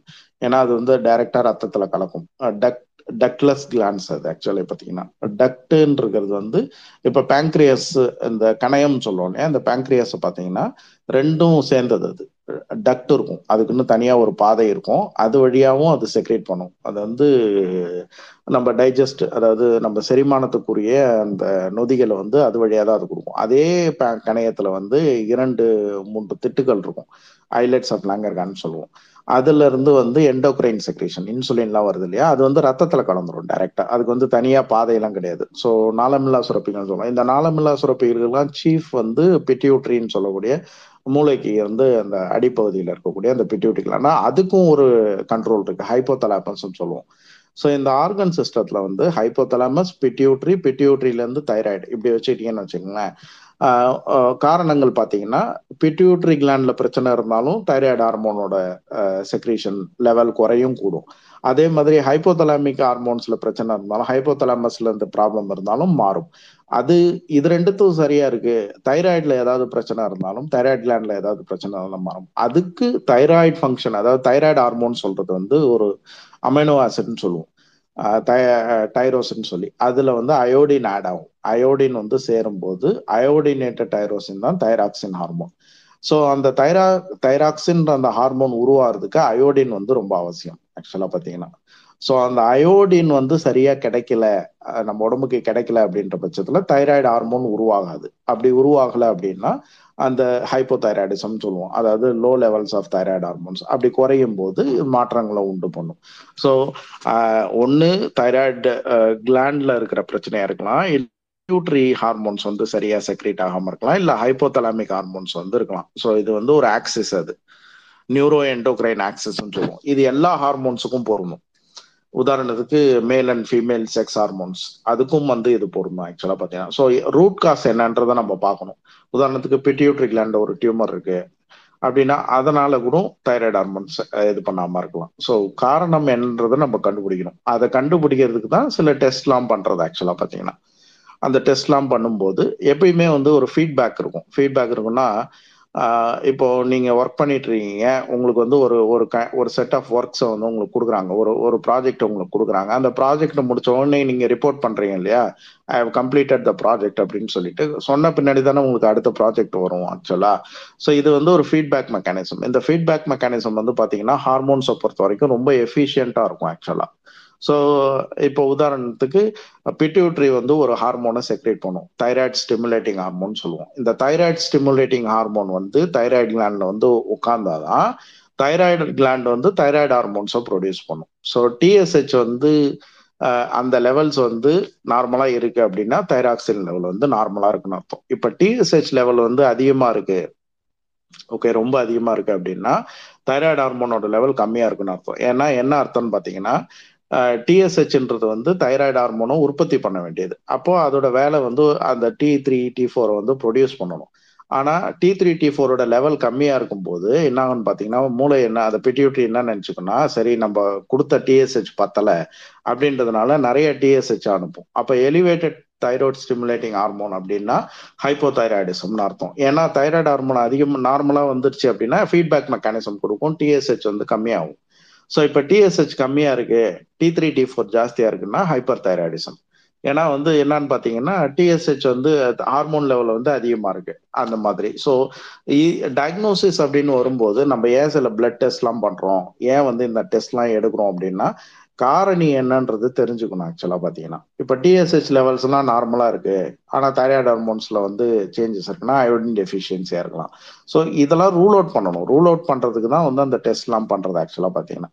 ஸோ ஹார்மோன்ஸை பொறுத்த வரைக்கும் ஹார்மோன் டெஃபிஷியன்சி வருதுன்னா அந்த ஹார்மோன் உருவாவதுக்கு எனக்கு உதாரணத்துக்கு பார்த்தீங்கன்னா இப்போ கொலஸ்ட்ரால் இருக்குன்னு வச்சுங்களேன் கொலஸ்ட்ரால் லெவல் வந்து கம்மியாகுதுன்னு இருக்கு. நம்ம உடம்புல வந்து கொலஸ்ட்ரால் கம்மியா இருக்கு அப்படின்ற பட்சத்துல கொலஸ்ட்ரால் லெவல் கம்மியாகுது அப்படின்னா செகண்டரி செக்ஷுவல் ஹார்மோன்ஸ் சொல்லப்படக்கூடிய ஸ்டீராய்டு ஹார்மோன்ஸ் செக்ஷுவல் ஹார்மோன்ஸ் உருவாகாது. வைட்டமின் டி லெவல் வந்து கம்மியா இருக்கும் வைட்டமின் டி ஃபார்ம் ஆகாது. ஸோ ஏன்னா கொலஸ்ட்ரால் தான் ஸ்டார்டிங் சப்ஸ்டன்ஸ் கொலஸ்ட்ரால் இருந்தால் இந்த ஹார்மோன்ஸ்லாம் உருவாகுது. ஸோ அதை கண்டுபிடிக்கணும். கொலஸ்ட்ரால்னால பிரச்சனையா? இல்லை கொலஸ்ட்ரால் லெவல்ஸ்லாம் நார்மலா இருக்கு. அங்க இருந்து இருந்து சிக்னல் சரியா வரல. கொனோடோட்ரோபின் ரிலீசிங் ஜிஎன்ஆர்ஹெச்னு ஒன்று இருக்கு.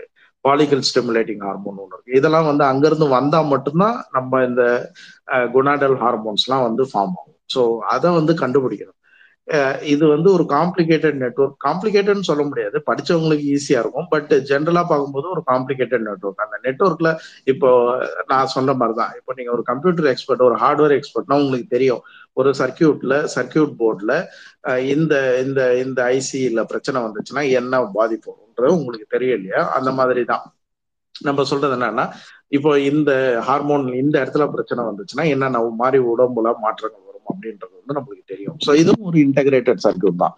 ஹார்மோனு நியூரோ இன்டகிரேன் சிக்ரேஷன் இந்த சிஸ்டமே வந்து ஒரு இன்டகிரேட்டட் சர்க்கியூட் தான். அந்த இன்டகிரேட்டட் சர்க்கியூட்ல பிரச்சனைகள் எங்க இருக்குன்னு கண்டுபிடிக்கிறது தான் அந்த நம்ம டயக்னோசிஸ் அப்படின்றத நம்ம வந்து பண்றோம். அந்த லெபரட்டரி டயக்னோசிஸ் அப்படின்றத நம்ம பண்றோம். பண்ணும்போது தான் தெரியும் என்ன காரணம்னு சொல்லிட்டு. பொதுவா நம்ம சொல்லிட முடியாது. இதனாலதான் எனக்கு ஹைப்போதைராய்டிசம் அப்படிலாம் கிடையாது. காரணங்கள் நிறைய இருக்கு. அதனால தான் சொல்றேன்.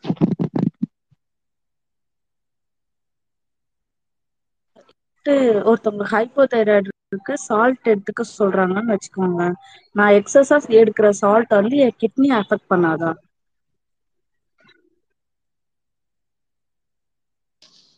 இல்ல இப்போ எக்ஸஸா நீங்க சால்ட் எடுக்கிறீங்க அப்படின்றதுக்கு அவசியம் இல்லை. அதனால நான் சொன்னேன். ஹைப்போதைராய்டிசம்னாலே சால்ட் கம்மி ஆகுறதுனால வரதா அப்படின்றத நம்ம பார்க்கணும் ஃபர்ஸ்ட் ஆக்சுவலா பாத்தீங்கன்னா ஸோ சால்ட் சப்ஸ்டிடியூஷன் அப்படின்றது வந்து it is not a right way of treating actually right iodine கம்மியா இருக்கு. அயோடின் வந்து கம்மியா இருக்குன்னா நீங்க நார்மலா சால்ட் எடுக்கலாம்னு அர்த்தம். நீங்க நான் அதாவது நான் சொல்ற இந்த அஞ்சு மில்லிகிராம் சால்ட் சொல்றேன் பாத்தீங்களா? இந்த ஃபைவ் அந்த அஞ்சு அதாவது ஒரு நார்மல் ரெக்குயர்மெண்ட் இருக்கு இல்லையா? அந்த நார்மல் ரெக்குயர்மெண்ட் அந்த அஞ்சு கிராம் சொல்றோம்னா அந்த அஞ்சு கிராமே வந்து நீங்க எடுக்காம இருந்தாதான் அந்த அயோடினே போவாது உள்ள ஆக்சுவலா ரைட் நீங்க சுத்தமா வந்து அவாய்ட் பண்ணாதான் அது போவாது. பட் சால்ட்லாம் நல்லா இருக்கு. அயோடின் லெவல்ஸ்லாம் வந்து நார்மலா இருக்கு. ஆனா தைராய்டிசம் ஹைப்போதைராய்டிசம் இருக்கு அப்படின்னா தெர் இஸ் அ ப்ராப்ளம் ஒன்னு டிஎஸ்ஹெச் லெவல் செக்ரீஷன் கம்மியா இருக்கலாம். இல்ல அந்த தைராய்டு குளோபுலின்ஸ் வந்து தைரோ குளோபுலின்ஸ்னு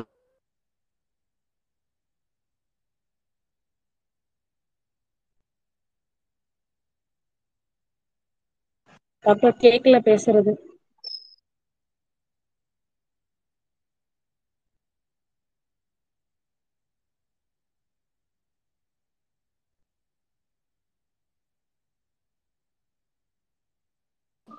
நான் பேசுறது கேக்குதா? அடிபிளா இருக்கா? இப்பதான் டாக்டர் கேக்குது. இதுக்கு முன்னாடி கேட்டீங்க ஆ அதான் குட் நாட் ஃபேஸ் ஸ்பேஸ்னு வந்துச்சு. ஸோ நான் என்ன சொல்றேன்னா சால்ட் வந்து இன்க்ரீஸ் பண்றது மட்டுமே ஆப்ஷன் கிடையாது. அதுவும் வந்து சரியான ஆப்ஷனும் கிடையாது. அதை வந்து ப்ராப்பரா வந்து டயக்னோஸ் பண்ணி என்ன காரணத்தினால அந்த தைராய்டு ஹார்மோன்ஸ் லெவல்ஸ் வந்து வேரி ஆகுதுன்னு பார்த்த பின்னாடி தான் வந்து கொடுப்பாங்க ஆக்சுவலி பார்த்தீங்கன்னா. ஸோ அதுதான் வந்து அதுக்கு தான் டயக்னோசிஸ் இம்பார்ட்டன்ட் ஆக்சுவலி ஒரு ஜென்ரலா ஒரு பொதுவா ஒரு ஒரு கான்செப்டா நம்ம பேசணும்னா அயோடின் லெவல் குறைஞ்சதுன்னா காய்ட்ரு வரும் அப்படின்றது கரெக்ட் ஆனா அது அயோடின் லெவல்னால தான் வரும். அது மேனிஃபெஸ்ட் ஆகும். இப்போ அயோடின் டெஃபிஷியன்சி அப்படின்னா கழுத்து வீக்கம் இருக்கும். காய்ட்ருன்னு சொல்லுவோம். சரியா? அந்த முன்கழுத்துல வந்து வீக்கம் இருக்கும். ஸோ அதை வச்சே கண்டுபிடிச்சிடலாம். அது அயோடின் டெஃபிஷியன்சியா இல்லையா அப்படின்னு சொல்லி. நிறைய இருக்கு. கிளினிக் அதாவது இப்போ அனிமியா இருக்க ஒருத்தருக்கு அனிமியா இருக்கா இல்லையா அப்படின்னா பார்த்த உடனே தெரிஞ்சிருமான்னா தெரியும். சிலதுல அதான் அதை அதை இப்போ டாக்டர்ஸ்க்கு தெரியும் அது. இப்போ somebody is anaemic or not அப்படின்னா பிசிக்கல் எக்ஸாமினேஷன்லேயே கண்டுபிடிக்கலாம். ஆனா அதை உறுதிப்படுத்துறதுக்கு பிளட் பேனல் பண்ணணும் ஆக்சுவலா பாத்தீங்கன்னா. ஸோ நீங்க டிஎல்ல என் டிஎல்ல பாத்தீங்கன்னா சில பதிலாம் நான் கொடுத்துருப்பேன். அந்த அந்த செறிவூட்டப்பட்ட அரிசி அந்த டாபிக்லயே போகும்போதே நிறைய நான் வந்து பதில் சொல்லியிருப்பேன் அந்த சர்வே எடுத்தா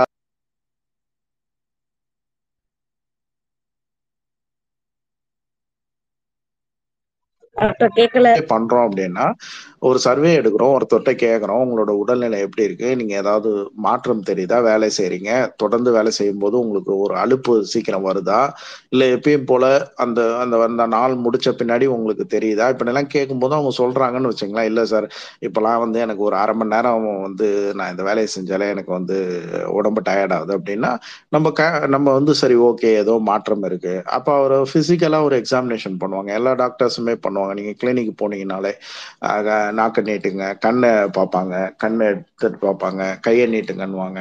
இதெல்லாம் பிசிக்கல் எக்ஸாமினேஷன் இந்த பிசிக்கல் எக்ஸாமினேஷன்லேயே நிறைய டயக்னோசிஸ் பண்ணலாம் ஆக்சுவலா அதுல வந்து சந்தேகம் வரும்போது கையை பார்த்தாலே தெரியும். கை வெள்ளையா இருக்கா? இல்ல சிகப்பா இருக்கா? அப்படின்னு பார்க்கும்போது அந்த கையில கையோட அந்த கலரை வச்சு கண்டுபிடிக்கலாம். அனிமையா இருக்கா? இல்லையா? அப்படின்னு சொல்லி. ஆனா அதை வந்து நம்ம அதனாலேயே அனிமையா இருக்குன்னு சொல்ல முடியாது. அதுக்கு தான் வந்து பிளட் டெஸ்ட் பண்றோம். ஹீமோகுளோபின் எவ்வளோ இருக்கு? இதை பண்ணும்போது கன்ஃபார்ம் ஆயிடும். கன்ஃபார்ம் ஆன பின்னாடி அவங்க லிஸ்ட்ல சேர்க்கிறோம் so is anaemic Arshi is anaemic அப்படின்னு சொல்லி. அதனால அது கண்டுபிடிச்ச பின்னாடி தான் தெரியும். என்ன காரணத்தினால இது வருது அப்படின்னு சொல்லி. அதுக்கு தகுந்த மாதிரி நம்ம ட்ரீட் பண்ணணும்.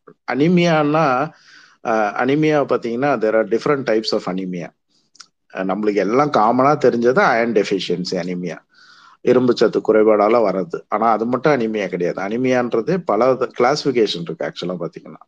ஸோ அந்த கிளாசிபிகேஷன்ல ஒன் ஆஃப் த கிளாசிபிகேஷன் தான் அயன் டெஃபிஷியன்சி அனிமியா இரும்பு சத்து குறைபாடால வர்றது. There are different types of anemia அதுவும் இருக்கு. அதையும் கண்டுபிடிக்கணும். என்ன காரணத்தினால அனிமியா வருது அப்படின்னு சொல்லி. அந்த காரணத்தை சரி பண்ணணும்.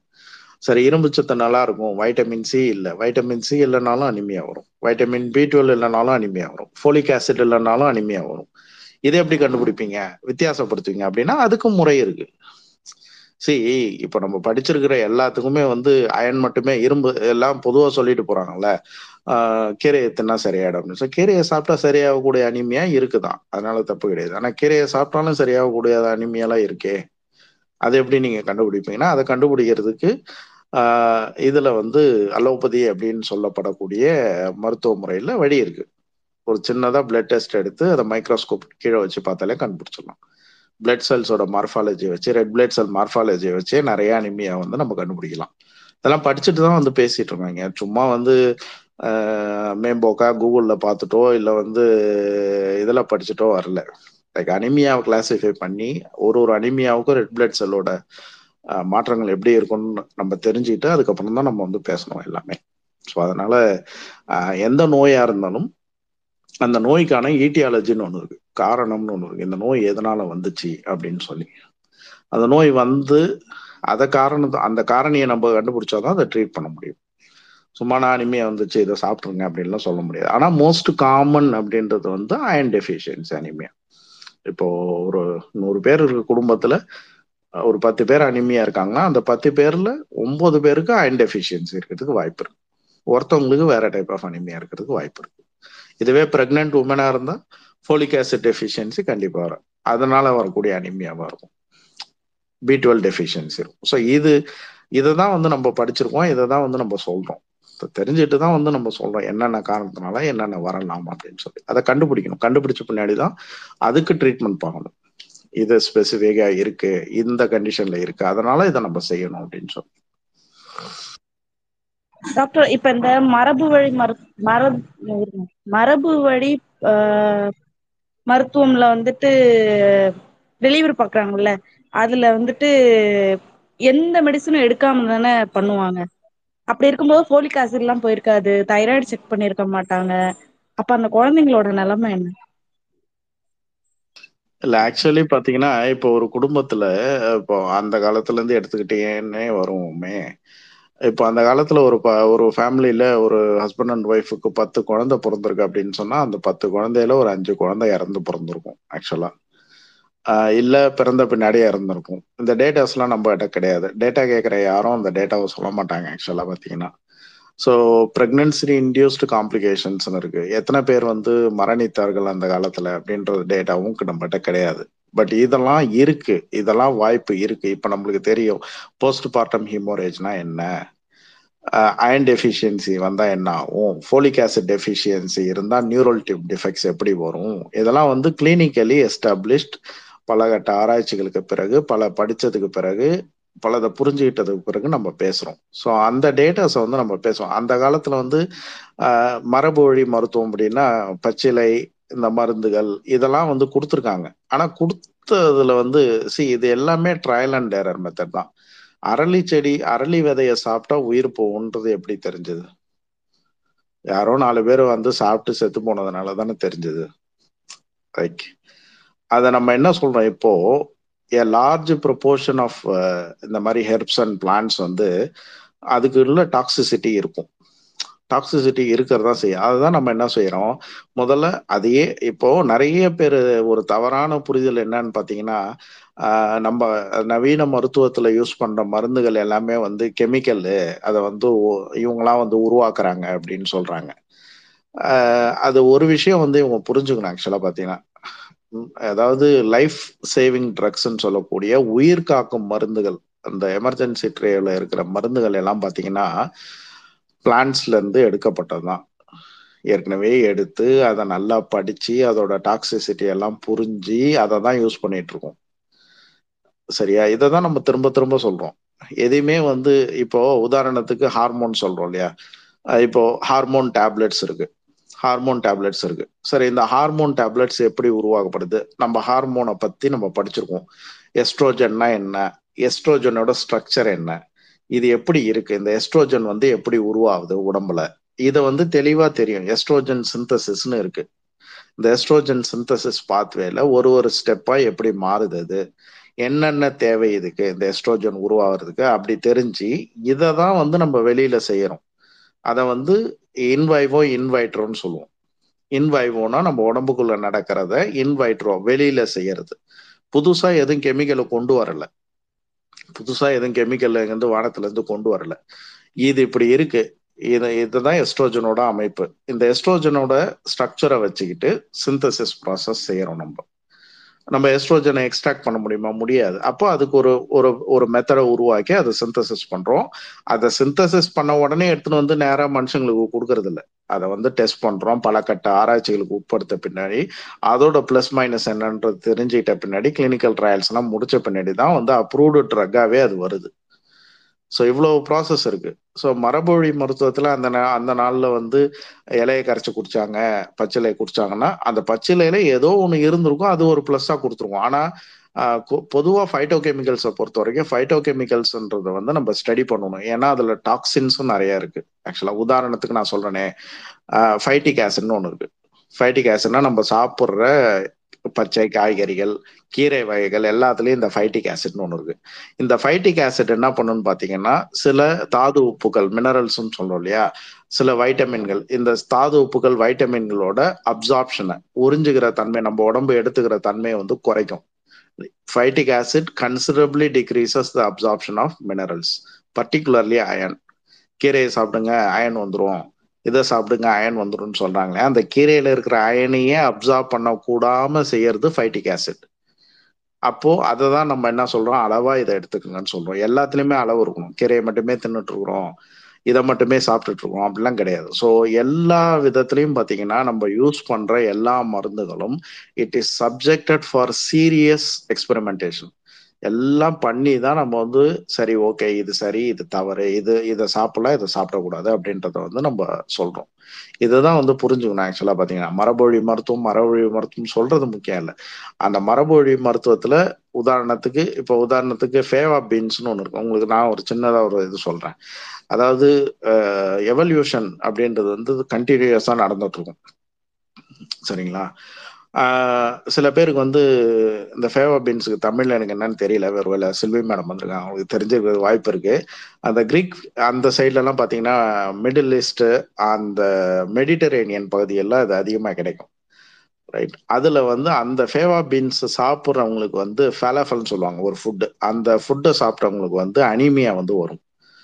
அது வந்து ஹீமோலைட்டிக் அனிமியான்னு சொல்லுவோம். ஸோ ஏன்னா அந்த ஹீமோலைசிக் அனிமியானா அந்த ரத்த சிவப்பணுக்கள் உடைஞ்சு போய் அதனால ஹீமோகுளோபின் லெவல் கம்மியாகும். ஹீமோலைட்டிக் அனிமியான்னு சொல்லுவோம். அதை ட்ரிகர் பண்ணுறது வந்து அந்த ஒரு பீன்ஸ் சாப்பிடும்போது அது ட்ரிகர் ஆகும். இதெல்லாம் எப்படி கண்டுபிடிச்சாங்க அப்படின்னா அதை அதை எல்லாரும் சாப்பிட்டு பார்த்துருக்காங்க. சாப்பிட்டு பார்க்கும்போது சில பேருக்கு சரியா இருந்திருக்கு சில பேருக்கு ஒத்துக்கல.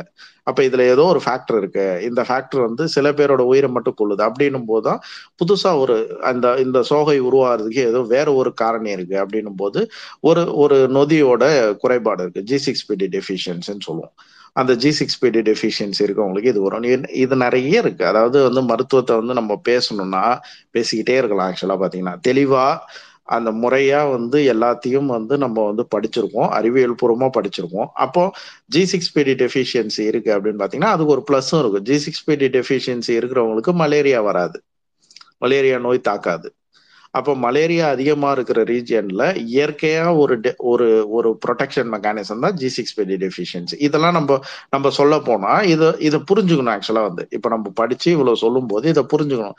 இல்லை நீங்கள் வந்து இது ஏதோ உங்கள் உங்க இஷ்டத்துக்கு கதை சொல்றீங்கன்றவன நம்ம எவ்வளோ கதை சொன்னாலும் கே நம்ம எவ்வளோ உண்மையை பேசினாலும் கதையாக தான் அவங்க நினச்சிக்கோங்க இதை தான் நான் சொல்ல வரேன் ஆக்சுவலாக ஸோ மரபு மருத்துவத்தில் நிறைய படிச்சிருக்காங்க. அப்படி படித்து படித்து தான் இதெல்லாம் விஷம் இதெல்லாம் சாப்பிட்லான்றது அப்படிதான் ஆக்சுவலா ஆப்பிள் சாப்பிட்டா உடம்புக்கு நல்லா இருக்கும்னு தெரியறவங்களுக்கு தான் அதே தான் அரளி விதை அரைச்சா இறந்து போறாங்கன்னு தெரியும். இதெல்லாம் வந்து ட்ரையல் அண்ட் எரர் மெத்தட்னு சொல்லுவோம். நம்ம போற போக்குல பார்த்தா நிறைய பழங்கள் பூக்கள் நம்மள அப்படியே சுண்டி இழுக்கும். அதோட கலர்ஸே வந்து நம்மள இழுக்கும். சரி இதை சாப்பிட்டு பார்க்கலாம். இப்ப நம்ம வந்து கையை வைக்க மாட்டோம். ஏன்னா நம்மளுக்கு தெரியும். இதெல்லாம் சாப்பிடலாம் இதெல்லாம் சாப்பிடக்கூடாதுன்னு. அது எப்படி தெரிஞ்சுது அப்படின்னு பாத்தீங்கன்னா சாப்பிட்டு பார்த்து அதனால வந்த விளைவுகளை வச்சுதான் நம்ம அதை சொல்றோம். அதனால நம்ம அதை எது கரு குறிப்பா வந்து இதை கண்டு இதை உண்டாக்குது? இப்ப இந்த பர்டிகுலரா இந்த ஒரு விஷயத்த சாப்பிட்டா இதுக்குள்ள என்ன பொருள் இருக்கு? ஏன்னா அது வந்து கலந்து இருக்கும் நிறைய இருக்கும். ஒரு ஒரு ஒரு ஒரு ஃப்ரூட் எடுத்துக்கினாலே இந்த ஃப்ரூட்ஸ்லயே நிறைய இருக்கும். உங்களுக்கு இன்னொரு விஷயம் சொல்லட்டுமா? ஃப்ரூட்ல பென்சாயிக் ஆசிட் பென்சாயிக் நம்ம சாப்பிட்ற பழங்கள் எல்லாம் சொல்றாங்க இல்லையா? பழங்கள் கனிகள்லாம் நிறைய சாப்பிடுங்க நிறைய சாப்பிடுங்கன்னு சொன்னாங்க அந்த ஃப்ரூட்ஸ்ல பென்சாயிக் ஆசிட்னு ஒன்று இருக்கு. அந்த பென்சாயிக் ஆசிட் வந்து டாக்ஸின் ஆக்சுவலா பாத்தீங்கன்னா அது ஒரு டாக்ஸின் ஆனா அந்த டாக்ஸின் நம்ம உடம்புக்குள்ள வரும்போது நம்ம ஈரல் என்ன பண்ணுது? அதை வந்து டீடாக்சிஃபை பண்ணுது. கல்லீரல் வந்து டீடாக்சிஃபை பண்ணும். டீடாக்சிஃபை பண்ணி அதை மாத்தி அனுப்பும். ஸோ எல்லாத்துக்கும் ஒரு மெக்கானிசம் இருக்கு. அதை செய்யறதுக்கும் ஒரு body has inbuilt mechanisms to get rid of toxins ஆக்சுவலா ஸோ நிறைய இருக்கு. பேசணும்னா வந்து நம்ம அதாவது ஒரு ஒரு என்ன சொல்றது? ஒரு எட்டு வருஷமோ இல்லை பதிமூணு வருஷமோ இங்கே இருக்கிற மருத்துவர்கள் படிச்சுட்டு வந்ததை பேசணும்னா டெய்லி பேசணும். தினமும் பேசலாம். பல மணி நேரம் பேசணும். பேசினாதான் வந்து எல்லாமே புரியும் ஆக்சுவலா ஆனா இவ்வளவும் நம்ம தெரிஞ்சு வச்சுக்கணுமா அப்படின்லாம் இல்லை. ஒரு பேசிக்ஸை வந்து நம்ம பேசணும் அவ்வளவுதான். ஸோ அந்த காலத்துல பார்த்தாங்க அந்த காலத்துல சாப்பிட்டாங்க அப்படின்றதெல்லாம் வந்து அதை இன்னமும் பேசிட்டு இருக்கிறது வந்து இட்ஸ் ஆஃப் நோ யூஸ் ஆக்சுவலா good evening madam Selvi madam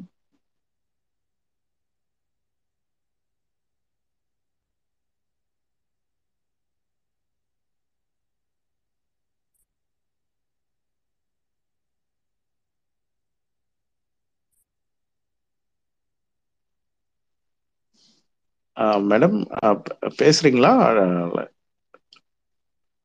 மியூட்ல இருக்க மாதிரி இருக்கு. நீங்க பேசிட்டு இருந்தா.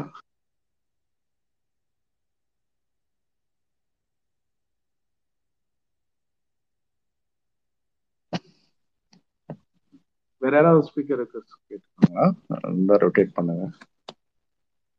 வேற யாரும் ஸ்பீக்கர் கேட்கல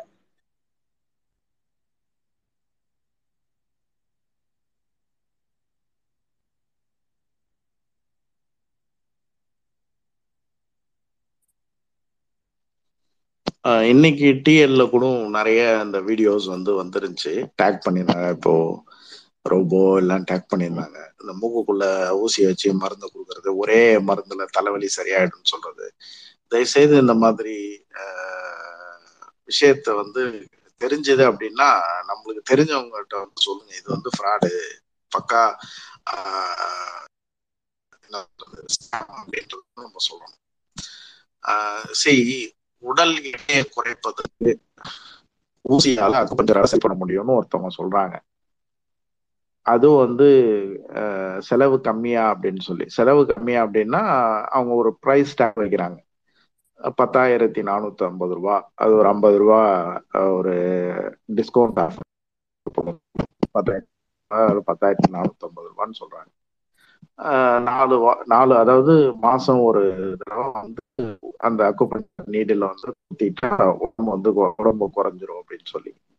இது வந்து அபத்தத்திலையும் பெரிய அபத்தம் ஆக்சுவலா ஏன்னா உடம்பு குறையணும் அப்படின்னா நம்ம உடம்புல இருக்க பாடி ஃபேட் வந்து அப்படின்னா ஒரே வழி வந்து அதை பேர்ன் பண்ணணும். அதை எரிக்கணும் ஆக்சுவலா அதை எரிக்கணும் அப்படின்னா நம்ம உடல் உ- உழைப்பு இருக்கணும்.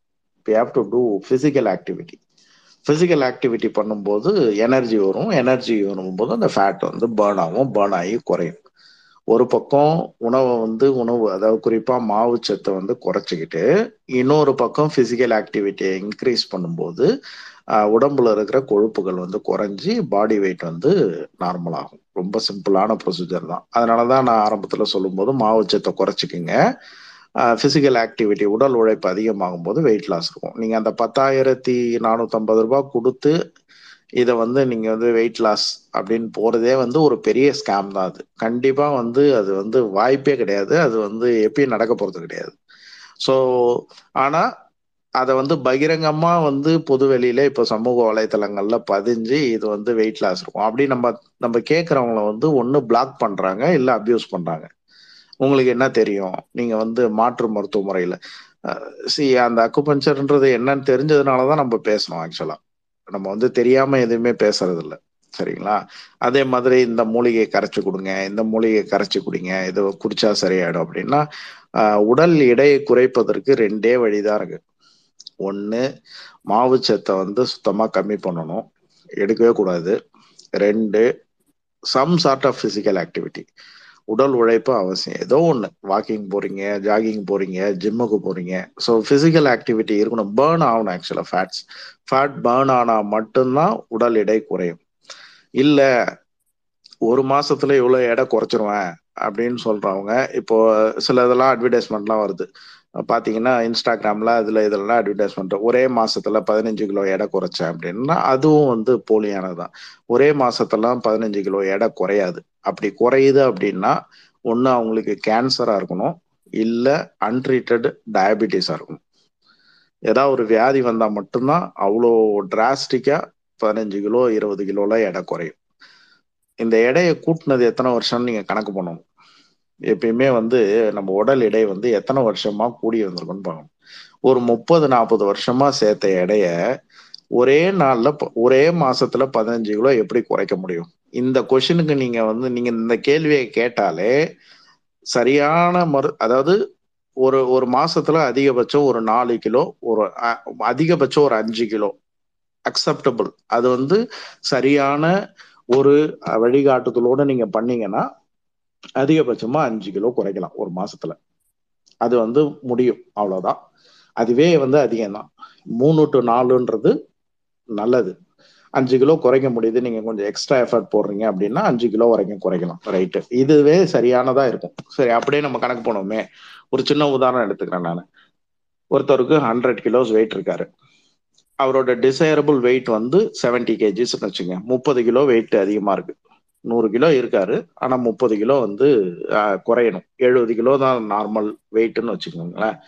அப்போ இந்த முப்பது கிலோ குறைக்கிறதுக்கு ஒரு மாசத்துக்கு வந்து அஞ்சு கிலோ குறைக்கிற அளவுக்கு அவரால் முடியும். அவர் வந்து மனசை மாத்திக்கிறாரு நான் கண்டிப்பா பண்ணுவேன் அப்படின்னு சொல்லிட்டு. அப்ப அந்த அஞ்சு கிலோ குறைக்கணும் அப்படின்னா இந்த ஒரு மாசத்துக்கு அஞ்சு கிலோ குறைக்கணும்னா முப்பது கிலோ இருக்கு. சரியா? ஸோ முப்பது பை அஞ்சு. எத்தனை மாசம் ஆகும்? ஒரு ஆறு மாசம். அதிகபட்சம் ஏழு மாசத்துல குறைச்சிடலாம்ல.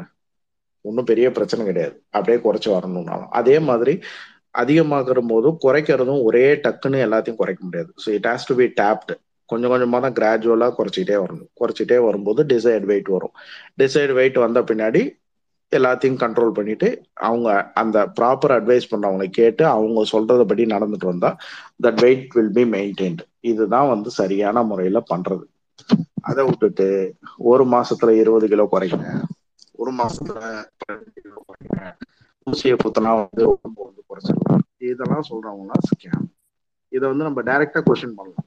யாருமே கேள்வி கேட்கலாம் ஏன்னா நம்மளுக்கு தெரியும். இது வந்து முடியாது. சாத்தியம் இல்லாத ஒன்று அப்படின்னு சொல்லி ஸோ சாத்தியம் இல்லாத ஒன்று ஒருத்தவங்க சொல்லும் போது அதை வந்து முடியாது அப்படின்றத நம்ம புரிஞ்சுக்கிட்டு அதை வந்து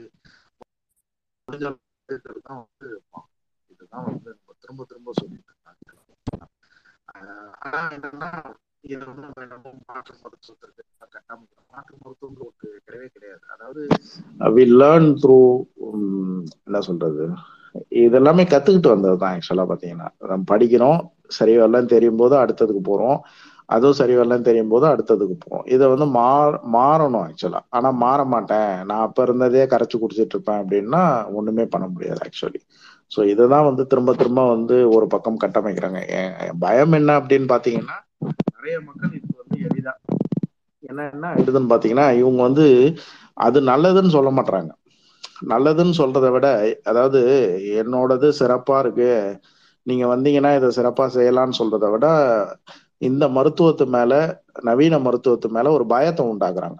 போன உடனே ஆப்ரேஷன் பண்ண சொல்லுவாங்க போன உடனே ஊசி போட சொல்லுவாங்க போன உடனே இவ்வளவு மாத்திரை அள்ளி கொடுத்துருவாங்க அப்படின்னு சொல்ல உடனே மாத்திரையை சாப்பிட்றதுக்கு பயந்துன்னு ஊசி போறதுக்கு பயந்துட்டு அறுவை சிகிச்சை பயந்து அறுவை சிகிச்சை சில சில நோயெல்லாம் அறுவை சிகிச்சை பண்ணாதான் தீரும். நீங்க வந்து என்ன பண்ணாலும் முடியாது ஆக்சுவலா surgery is only option for certain disease அதனாலதான் ஒரு துறையே இயங்குது. சர்ஜரின்றது வந்து ஒரு துறை எதுக்கு இருக்குது ஆக்சுவலா பாத்தீங்கன்னா அந்த துறையோட வேலை என்ன? சில நோய்களுக்கு அறுவை சிகிச்சை மட்டும் தான் வழி ஆக்சுவலி அதை பண்ணாதான் அது சரியாகும். அதனால நான் மாத்திரையிலேயே கட்டியே கரைப்பேன். மாத்திரையிலேயே இதை கரைச்சிருவேன். நீங்க இந்த சாரை புரிஞ்சு குடிச்சிங்கன்னா இது கரைஞ்சிரும் அப்படின்னு சொல்ற புரூடாக்களை எல்லாம் நீங்க வந்து புறந்தள்ள வேண்டிய நேரம் இது. நீங்க தான் வந்து எடுத்து சொல்லணும். ஏன்னா ஒரு பத்து வீடியோ வந்து அவங்களுக்கு ஃபேவரா வந்து அந்த பத்து வீடியோ டீபங் பண்ணலாம். இப்பெல்லாம் வந்து பாத்தீங்கன்னா நான் யோசிச்சேன். நான் கூட ட்வீட் பண்ணியிருப்பேன். இந்த ஹீலர் பாஸ்கரை வந்து நான் வந்து டார்கெட் பண்ணி அவன் சொல்றதெல்லாம் பொய்ன்னு நான் நிரூபிக்கணும் அப்படின்னு. அது வந்து பாத்தீங்கன்னா அவன் அந்த ஆள் ஒருத்தர் மட்டும் கிடையாது. ஏகப்பட்ட பேர் இருக்கிறாங்க இப்போ. ஒருத்த ஒருத்தவங்களையும் நம்ம டீபங் பண்ணிட்டு இருக்கிறதுன்றது வந்து வாய்ப்பே கிடையாது ஆக்சுவலா மொத்தமா இந்த மாதிரி ஏதாவது ஒரு ஸ்பேஸ் போட்டு பேசினாதான் உண்டு. அப்படியும் நான் டைம் கிடைக்கும் போது ஒன்று ரெண்டு எழுதுறது உண்டு. ஆனா நிறைய இருக்கு. வச வச வசன்னு பார்த்தீங்கன்னா அந்த அந்த ஃபேஸ்புக் போனாலும் இன்ஸ்டாகிராம் போனாலும் இவங்க தான் வந்து திரும்ப திரும்ப வராங்க. அண்டு இப்போ இந்த ப்ரொமோட்டர்ஸ்ன்னு சொல்லக்கூடிய சோசியல் மீடியா இன்ஃப்ளூயன்ஸ்ன்னு சொல்லக்கூடிய ஒரு பைத்தியக்கார கூட்டம் ஒன்று சுத்தின்னு இருக்கு. அதுங்க வேலை என்னன்னு பார்த்தீங்கன்னா இந்த மாதிரி எங்கேயாவது இருக்கிறவங்கள போய் இந்த மாதிரி ஒரே நாளில் எனக்கு தலைவலி போயிடுச்சு இந்த மசாஜ் செஞ்ச உடனே எனக்கு வெயிட் குறைஞ்சிருச்சு. இப்படி ஒரு ப்ரொமோட் பண்ணிட்டு இருக்காங்க அவங்க லைட் லைக்ஸ் ஆர்டி கமெண்ட்ஸுக்காக பார்த்தீங்கன்னா இந்த மாதிரி ஒரு ப்ரொமோஷன் ஒரு பக்கம் போயின்னு இருக்குது. ஸோ இதெல்லாம் வந்து என்ன சொல்றது? மாற்றங்களை வந்து உண்டு பண்ணுது. சமூகத்துல ஒரு பெரிய தாக்கத்தை வந்து உண்டு பண்ணுது. அதே மாதிரி இந்த மூணு மணிக்கு பிரியாணி சாப்பிட்றது இந்த மிட் நைட்ல வந்து இங்க இது கிடைக்குது. இது ஸோ இது ஒரு பக்கம் ஒரு பக்கம் போயிட்டு இருக்கு ஸோ நம்ம வந்து உணவு கட்டுப்பாட்டு மூலியமா நம்ம நோய்களை வரவிடாம தடுக்கிறதுக்கு என்னென்ன வழி நம்ம பேசிட்டு இருக்கும்போது ஒரு சைட்ல இன்னொரு பக்கம் இந்த மாதிரி மிட் நைட்ல இங்க இது கிடைக்குது இதை இங்க கிடைக்குது. ஏன்னா அவங்களுக்கு வந்து ஓசியா கிடைக்குது சோறு. லைக் அவங்களுக்கு வந்து பெய்டு ப்ரொமோஷன்ஸ் அதெல்லாம். ஸோ பெய்டு ப்ரொமோஷன் இருக்கும் அவங்க எவ்வளோ எவ்வளோ வேணா சாப்பிட்லாம் எங்கே வேணா சாப்பிடலாம் எத்தனை மணிக்கு வேணா சாப்பிடலாம். அதுக்கான ஒரு கிரேவிங்கை உண்டு பண்றது ஆக்சுவலா பாத்தீங்கன்னா அந்த மாதிரி உண்டு பண்ணி பல கூட்டங்களை இன்னைக்கும் விடிய விடிய லைன்ல நின்று பிரியாணி வாங்குற அளவுக்கு பிரியாணி மேல நம்மளுக்கு எந்த இதுவும் கிடையாது. அது அளவா சாப்பிடணும் நேரத்துக்கு சாப்பிடணும் சரியான நேரத்துல சாப்பிடணும். அதுதான் நம்ம திரும்ப திரும்ப சொல்றோம். அது அதை செய்யாம இந்த மாதிரி ஒரு பக்கம் போலி மருத்துவத்தை வந்து ப்ரொமோட் பண்றாங்க. ஒரு பக்கம் இந்த உணவு ரிவ்யூ பண்றேன் அப்படின்னு சொல்லிட்டு இந்த மாதிரி ரிவ்யூ பண்ணிட்டு இருக்காங்க இதெல்லாம் செய்யும்போது ஒரு பெரிய கூட்டம் வந்து அவங்கள பின்தொடரும் போது அந்த கூட்டத்தை வந்து நம்ம வந்து எப்படி வந்து மாத்தி ஆஹ் இத இதுக்கு திருப்பி கொண்டு வர்றது அப்படின்றதே வந்து ஒரு பெரிய என்ன சொல்றது அதுவே ஒரு பெரிய போராட்டமா இருக்கு. சொல்ல பாத்தீங்கன்னா தினம் தினம் இந்த மாதிரி ஒரு ஏதாவது ஒரு வீடியோ வந்துட்டு தான் இருக்கு. ஏதாவது ஒரு வீடியோ வந்துட்டு தான் இருக்கு. இவர் மூக்குல ஊசி போட்டு சரி பண்றாரு. இவர் ஊசியே இல்லாம சரி பண்றாரு. இவங்க ஒரே ஒரு மருந்து மட்டும் தான் கொடுக்குறாங்க. கிட்னி கிட்னி ஸ்டோனை மசாஜ் பண்ணி கரைக்கிறாங்கன்னு சொல்ற ஒரு கூட்டம் இருக்கு. அதை நம்புறதுக்கு ஒரு யூடியூப் சேனல் இருக்கு. அதை பாக்குறதுக்கு ஒரு நூறு பேர் இருக்காங்க. அதுக்கு கீழே கமெண்ட் பண்றதுக்கு நன்றி ஐயா நன்றி ஐயான்னு போறது ஒரு கூட்டம் இருக்கும்போது நீங்க என்ன பண்ண முடியும்? எப்படி வந்து இதை வந்து நீங்க டேக்கிள் பண்ண முடியும்? இப்படி பேசிட்டு இருக்கிறத மட்டும்தான் எங்களால முடியும். ஆக்சுவலா பேச மட்டும்தான் முடியும். உண்மையை மட்டும்தான் சொல்ல முடியும். பட் இதை எப்படி டேக்கிள் பண்றது? அதனால நம்ம சுத்தி இருக்கிறவங்களுக்கு நம்ம சரியான தகவல்களை கடத்துறது மூலயமா மட்டும்தான் வந்து இதை செய்ய முடியும்னு நான் நம்புறேன் ஆக்சுவலா ஏன்னா நிறைய நாங்க தனியா பேசும்போது நிறைய ஃபாலோவர்ஸ் வந்து பேசும்போது இது எப்படி பண்றது? இது என்ன சார் இப்படி இது எப்படின்னு கேட்கும்போது நம்மளுக்கு ஒன்றும் பதில் இல்லை ஆக்சுவலா பாத்தீங்கன்னா இது சரியா தவறா? தவறு தான் இது எப்படி சரி பண்றது? அரசாங்கத்தோட தலையீடு அவசியமாகிறது. அது எப்படி பண்ண போறதுன்னு தான் தெரியல. ஆனா அது இல்லாம ஒண்ணுமே பண்ண முடியாதுன்றது வந்து நிதர்சனமான உண்மை. அவ்வளவுதான். டாக்டர் இப்ப வந்து பிக்மி நம்பர் இருந்தாதான் வந்துட்டு எந்த ஹாஸ்பிட்டல்லையும் டெலிவரிக்கு அட்மிட் பண்ணிப்பாங்க அப்படின்ற இது கண்டிஷன் வச்சு அதை வச்சுதான் பர்த் சர்டிஃபிகேட் வாங்க முடியும்னு வந்துட்டு ஒரு லாக் வச்சிருக்கு கவர்மெண்ட் ஆனா அதையும் எப்படி பிரேக் பண்றது அப்படின்னு சொல்லி ஏன்னா வீட்லயே பிரசவம் பார்க்கணும். நான் முன்னாடிலாம் வந்துட்டு ஹாஸ்பிட்டல் போய் பிரசவம் பார்த்தாங்க வீட்லயே பிரசவம் பார்க்கணும் அப்படின்னு ஒரு குரூப் கிளம்பிட்டு இருக்கு. இப்ப இந்த வீட்லயே பிரசவம் பார்த்தா அதுல என்னென்ன காம்ப்ளிகேஷன்ஸ் வரும்? இல்ல அதாவது டெலிவரி காம்ப்ளிகேஷன்ஸ் அப்படின்றது வந்து இப்போ நார்மல் டெலிவரி அப்படின்றத எல்லாருமே விருப்பப்படுறோம் ஜிஹெச் போனீங்கனாலும் சரி ஒரு நாளைக்கு அட்மிட் ஆகிற பேஷண்ட்ஸ் அவங்க ஃபாலோ பண்ணி வர்றது எல்லாரும் பார்க்கும்போது எல்லா டாக்டர்ஸுமே ப்ரிஃபர் பண்றது நார்மல் டெலிவரி தான். இவங்க என்ன நினைச்சுக்கிறாங்க அப்படின்னு பார்த்தீங்கன்னா சி செக்ஷன் பண்ணால் காசு வரும் அப்படின்னு சொல்லிட்டு. நான் அப்போ நம்ம கேட்குற கேள்வி ரொம்ப சிம்பிள் அதாவது சி செக்ஷன் அப்படின்ற அந்த முறை சிசேரியன் செக்ஷன்ன்ற முறையும் இன்னைக்கு நேற்று வந்ததில்லை. பேரே வந்து சிசேரியன் ஜூலியஸ் சீசர் வந்து அவரு அப்படிதான் பிறந்தார். அவரை வந்து அறுத்துதான் எடுத்தாங்க. அதனாலதான் வந்து இதுக்கு பேரே சி செக்ஷன் சிசேரியன் செக்ஷன் சொல்லி. இது இன்னைக்கு நேத்து இருக்கிற முறை இல்லை. இது வந்து அவங்க சொல்ற மாதிரி முன்னோர்கள் காலத்துல இருந்து இருக்கிற முறை தான் அப்ப என்னன்னு பாத்தீங்கன்னா இந்த சி செக்ஷன்ன்றது வந்து ஒரு எமர்ஜென்சி புரோட்டோகால் எமர்ஜென்சி புரோட்டோகால் அப்படின்னா குழந்தையோட உயிருக்கும் ஆபத்து வரக்கூடாது. அதே மாதிரி தாயோட உயிருக்கும் ஆபத்து வரக்கூடாது. அந்த அந்த ஆபத்தை நோக்கி போகும்போது இதை வந்து குழந்தைய வந்து நம்ம வந்து விஜயனல் டெலிவரி அதாவது நார்மல் டெலிவரி ஆகாதுன்ற ஒரு முடிவுக்கு வரும்போது அப்போ வேற வழி இல்லாம ஓபன் பண்ணி செக்ஷன் பண்ணி அந்த குழந்தைய வெளியில் எடுக்கிறது. இது C section is an emergency procedure ஆனா இப்ப என்ன ஒரு மாதிரி அதாவது கட்டமைப்பு என்ன பண்ணாங்கன்னு அப்படின்னு பாத்தீங்கன்னா ஹாஸ்பிட்டல் போனாலே அறுவை சிகிச்சை தான். அந்த காலத்துல வீட்லயே தானே பிரசவம் பார்த்தாங்க. அப்ப வீட்டுல பிரசவம் பார்த்ததுல நிறைய சினிமா பார்த்துருக்கோம். நீங்க வந்து நீங்க ரியல் லைஃப் ஸ்டோரியே விட்டுருங்க.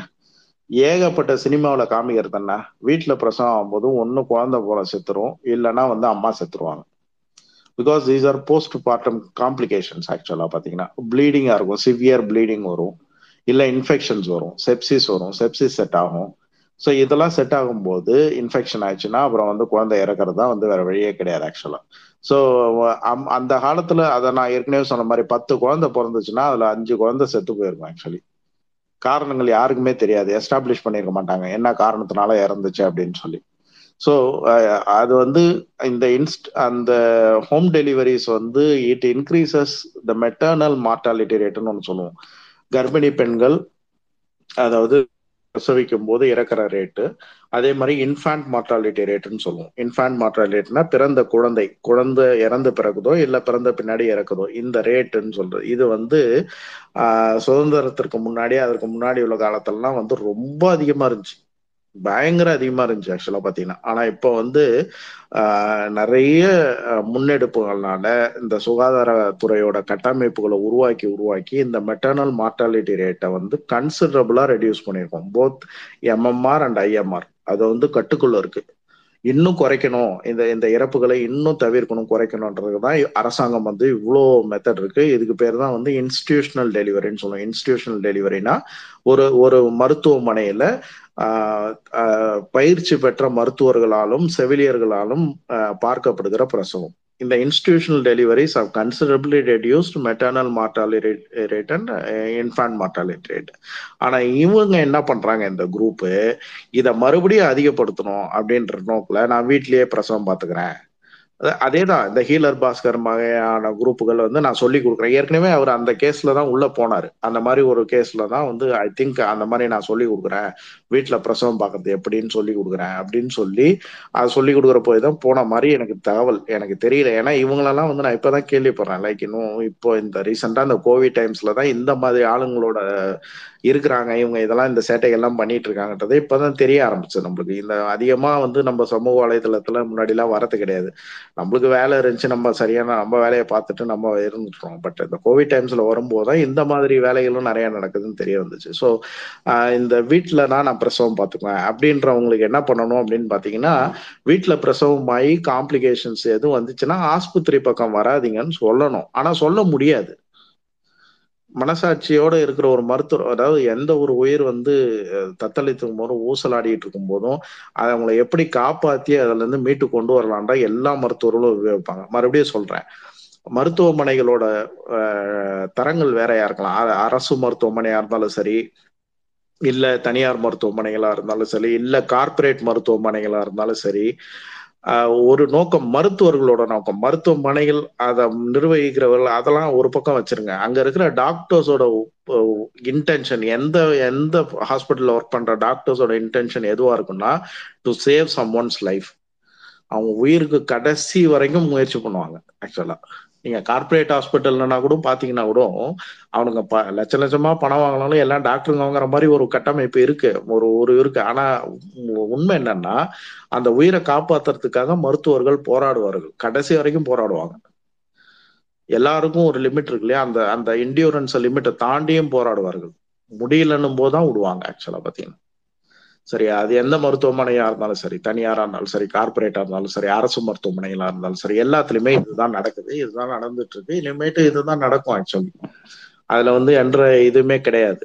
சோ நம்ம அது வந்து தனியார் மருத்துவமனையா இருந்தாலும் சரி இது அரசு மருத்துவமனையா கார்பரேட்டா இருந்தாலும் பிரசவம்ன்றது அங்க பார்க்கும்போது அந்த காம்ப்ளிகேஷன்ஸ் குறையுது. அப்படி குறையும் போது அந்த மார்டாலிட்டி ரேட் அப்படின்றது வந்து கன்சிடரபுளா குறையுது. இதை தான் வந்து நம்ம வந்து இதை தான் இன்ஸ்டிடியூஷனல் டெலிவரின்னு சொல்றோம். இப்போ ஒருத்தவங்க வீட்டில் பிரசவம் பார்க்குறாங்க ஏற்கனவே நிறைய கேசஸ் நமக்கு நியூஸ்லயே அடிக்கடி வருது நம்ம பார்த்துருக்கோம். இந்த மாதிரி வீட்லயே பிரசவம் பார்த்த ஒரு குழந்தையும் அம்மாவும் இறந்துட்டாங்க. இதெல்லாம் நம்ம நியூஸ்ல அடிக்கடி வர்றதுதான். அப்போ ஒருத்தவங்க ஒரு ஃபேமிலியில இல்லைன்னா நான் வீட்லயே பிரசவம் பாத்துக்கிறேன்னு பாக்குறாங்கன்னு வச்சுங்க அப்படி பாக்குறாங்க காம்ப்ளிகேஷன் ஆயிடுது. இப்போ எங்க போவாங்க அவங்க? அடுத்தது? எங்க போய் ஆகணும்? ஏதாவது ஒரு ஆஸ்பத்திரிக்கு போய் தானே ஆகணும். அதை தான் நம்ம என்ன சொல்றோம்? ஏன் அந்த ரிஸ்க் எடுக்கிறீங்கன்னு கேட்குறோம். நார்மல் டெலிவரியே ஆஸ்பத்திரியில் ஆகட்டும். எல்லாமே தான் சொல்றாங்க. நான் சொல்றேனே எல்லா ஹாஸ்பிட்டல்லையும் நார்மல் டெலிவரி தான் வந்து ட்ரை பண்ணுவாங்க. ஏன்னா சி செக்ஷன்லயும் காம்ப்ளிகேஷன்ஸ் இருக்கு. So they will try for the normal delivery ஆனா இப்போ ஃபேஷன் என்ன ஆயிடுச்சு? இப்போ பிளேமை வந்து டாக்டர்ஸ் பக்கம் மட்டும் திருப்பக்கூடாது. இல்ல இந்த சிஸ்டத்து பக்கம் மட்டும் திருப்பக்கூடாது. இப்போலாம் என்ன பண்றாங்க? நிறைய பேர் எனக்கு வந்து பெயின் வரக்கூடாது. எனக்கு வந்து இந்த குழந்தை பிறக்கிறதுல இந்த வலி வரக்கூடாது இப்படின்னு மாடர்ன் லைஃப் ஸ்டைல் வரும்போது நான் நேர் நாள் குறிச்சு நேரம் குறிச்சு எனக்கு குழந்தை பிறக்கணும் அப்படின்ற ஒரு கூட்டம் உருவாயிட்டு இருக்கிற கூட்டத்துக்கிட்ட சி செக்ஷன் வந்து பண்ணி தானே ஆகணும். அவங்களுக்கு தான் சி செக்ஷன் அதிகமாகுது. அவங்களால தான் வந்து இப்போ சி செக்ஷன்ன்ற ப்ரொசீஜர் அதிகமாகுது. பட் நார்மலாகவே ஒரு பேஷண்ட்டுக்கு வந்து சி செக்ஷன் தேவையா இல்லையான்றத முடிவு பண்றது அங்க பார்த்துட்டு இருக்க டாக்டர்ஸ் தான். அவங்க சொல்லுவாங்க. அவங்களுக்கு தெரியும் ஆக்சுவலா அவங்க சொல்லி அவங்க வந்து க இது சரி வரும் இது சரி வரான்னு தெரிஞ்ச பின்னாடி தான் அந்த ப்ரொசீஜருக்கே போவாங்க. ஓட்டிக்கு போறது ஒன்றும் சரியான இல்லை. எல்லாரும் நினைக்கிறாங்க எல்லாத்துக்கும் போனாலும் அறுத்து போட்டுவாங்க ஆப்ரே ஒரு ஒரு ஒரு செட் ஆஃப் டீம் வந்து அந்த ஓட்டிக்குள்ள போகணும் அப்படின்னா அதுவே ஒரு பெரிய ப்ரொசீஜர் தான். செய்யறாங்கன்றது வேற விஷயம். பட் அந்த அந்த அந்த ப்ரிப்பரேஷனே வந்து பெரிய விஷயம் அது. எல்லாம் வந்து நம்ம போய் பார்க்கும்போது தான் தெரியும். ஈஸியாக சொல்றது வேற விஷயம் ஆக்சுவலாக ஸோ நீங்க சொல்ற மாதிரி வீட்லயே பிரசவம் பாக்குறதுன்றது வந்து இன்னைக்கு அட்வைசபிள் கிடையாது. டாக்டருங்களே பண்ணுறதில்ல அந்த வேலையை. சி என்ன சொல்றது? இப்போ எனக்கே ஒரு உடம்பு முடியலன்னு வச்சுங்களேன் I don't take medicines on my own ஏன்னா நான் ஒன்று நினச்சிக்குவோம். எனக்கு ஒரு டயக்னோசிஸ் வரும். எதுவாக இருக்குமா அப்படின்னு. ஆனால் அது அவ்வளோ சரியா இருக்காது. நான் போய் இல்லை என்ன என்ன பண்ணலாம்? அப்படின்னு கேட்டு ம எல்லா டாக்டர்ஸாக தான் பண்ணுறாங்க நீங்கள் என்ன நினச்சிட்டாலும் சரி. ஒப்பீனியன் இல்லாமல் வந்து மருந்தோ மாத்திரைகளோ எதுவுமே சாப்பிட்றது கிடையாது. ஸோ இந்த குரூப் வந்து எப்படி சொல்றதுன்னு எனக்கு தெரியல. அது வந்து they are trying to take us back to என்ன சொல்றது ஸ்டோன் ஏஜுக்கு கூட்டு போற மாதிரி கற்கால மனிதர்களா மாறிடுவோம் எல்லாரும் அப்படின்னு சொல்ற மாதிரி கூட்டிட்டு போறதுக்காக ஒரு ஒரு டீம் வேலை பார்த்துட்டு இருக்கு. அதுல வந்து அதுக்கு நம்ம இது பண்ணக்கூடாது அப்படின்றது தான் வந்து நம்ம எப்பயும் சொல்றது இப்பயும் சொல்றது. வாங்க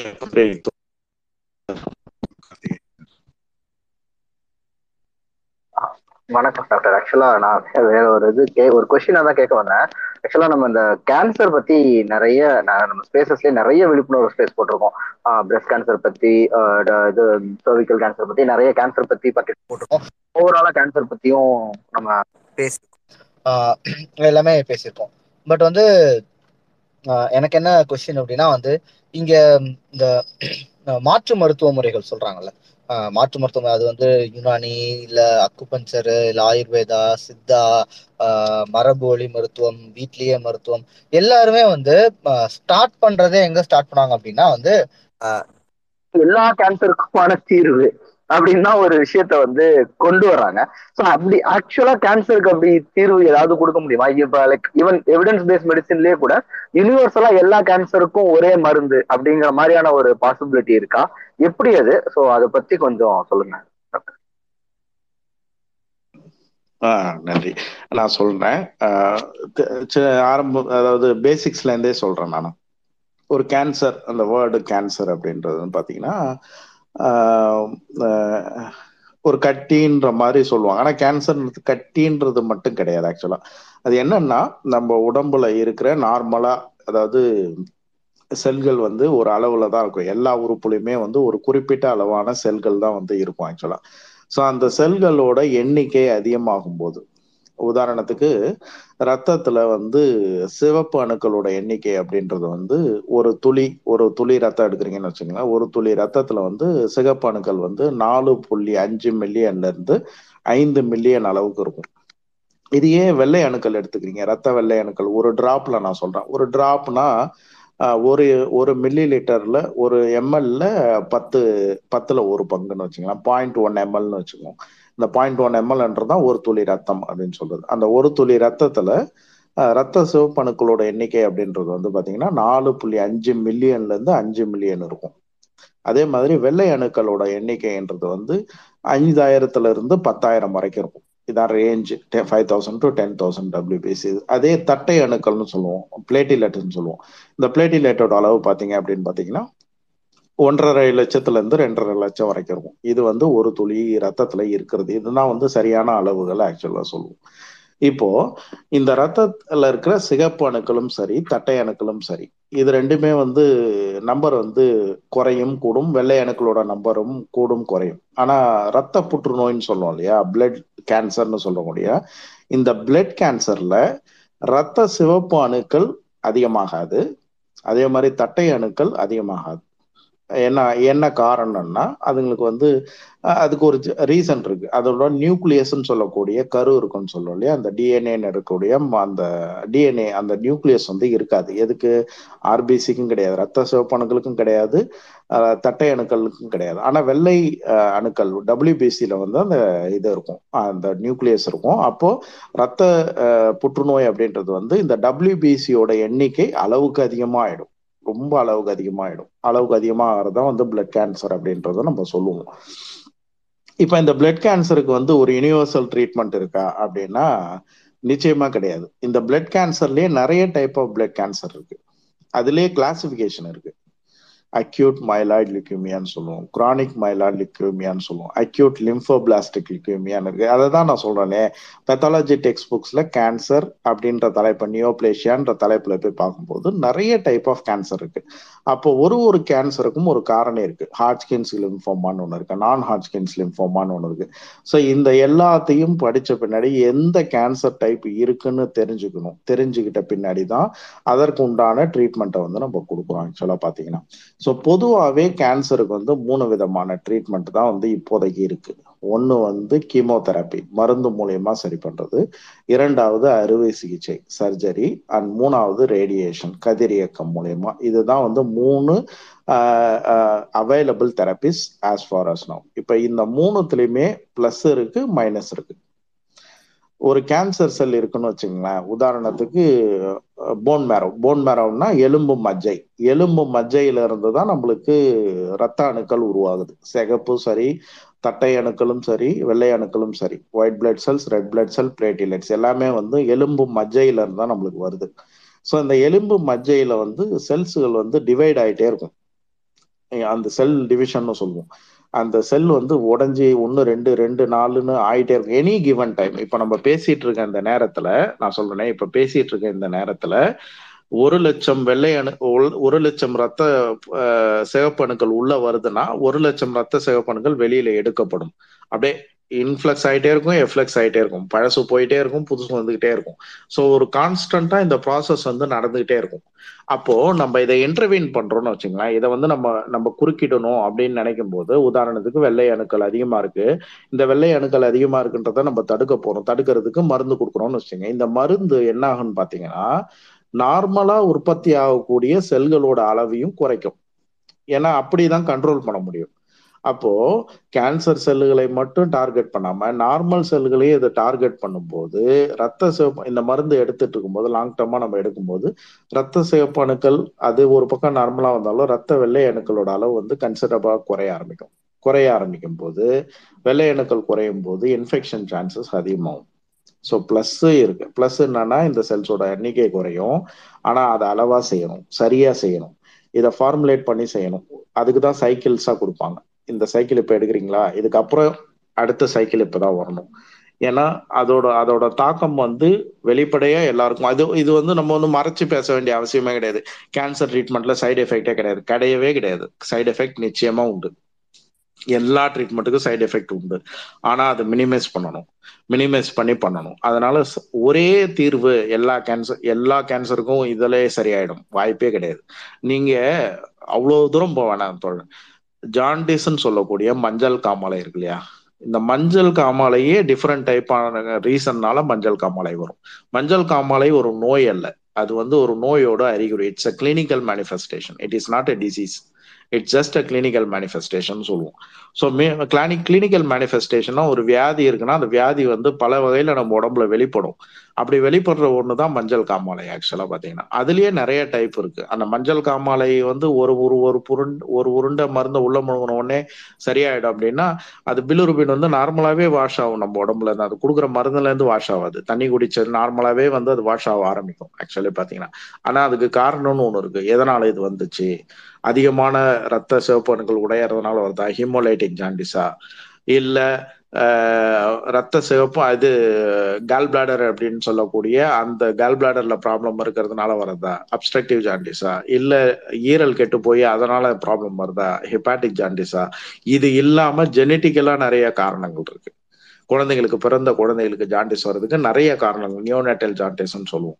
ஸோ எல்லா நோய்க்கும் ஒரே தீர்வு அப்படின்றது கிடையாது. கேன்சருக்கு நிச்சயமா கிடையாது. அண்ட் இவங்க சொல்ற எல்லாமே வந்து தவறான பரப்புரை. வந்து நீங்க தெளிவா புரிஞ்சுக்கலாம். தவறான பரப்புரை தான் நீங்க கரைச்சு குடிக்கிறதுனால எந்த கேன்சரும் சரியாக போறது கிடையாது. சரியாகவும் ஆகாது. இது கேன்சரை வேணா மறுபடியும் தூண்டும். இவ்வளவுதான் செய்யும் அது ஆக்சுவலி பாத்தீங்கன்னா.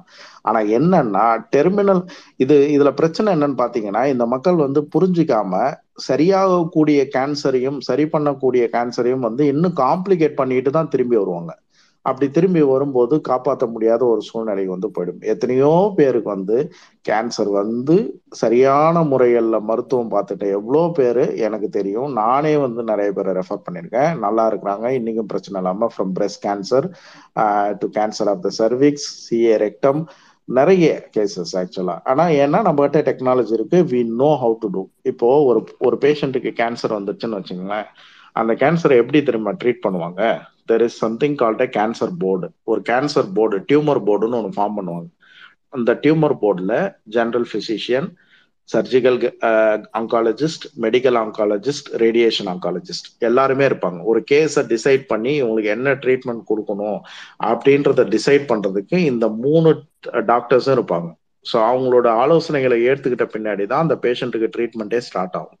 இதுதான் நடைமுறையில் இருக்கிறது. ஆக ஒரு மருந்தில் நான் எல்லாத்தையும் கரைச்சிருவேன். இந்த ஒரு மனத்தில் எல்லாமே காலி ஆகிடும் அப்படின்றது வந்து உடம்பு வேணால் காலியாகும் ஆட்களோட உயிரை வேணால் காலி பண்ணலாமே ஒழிஞ்சு நோயை வந்து காலி பண்ண முடியாது. அது வந்து சாத்தியமும் இல்லை.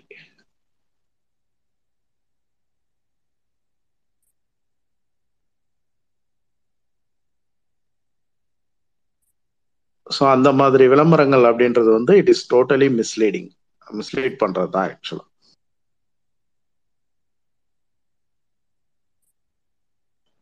okay doctor thank you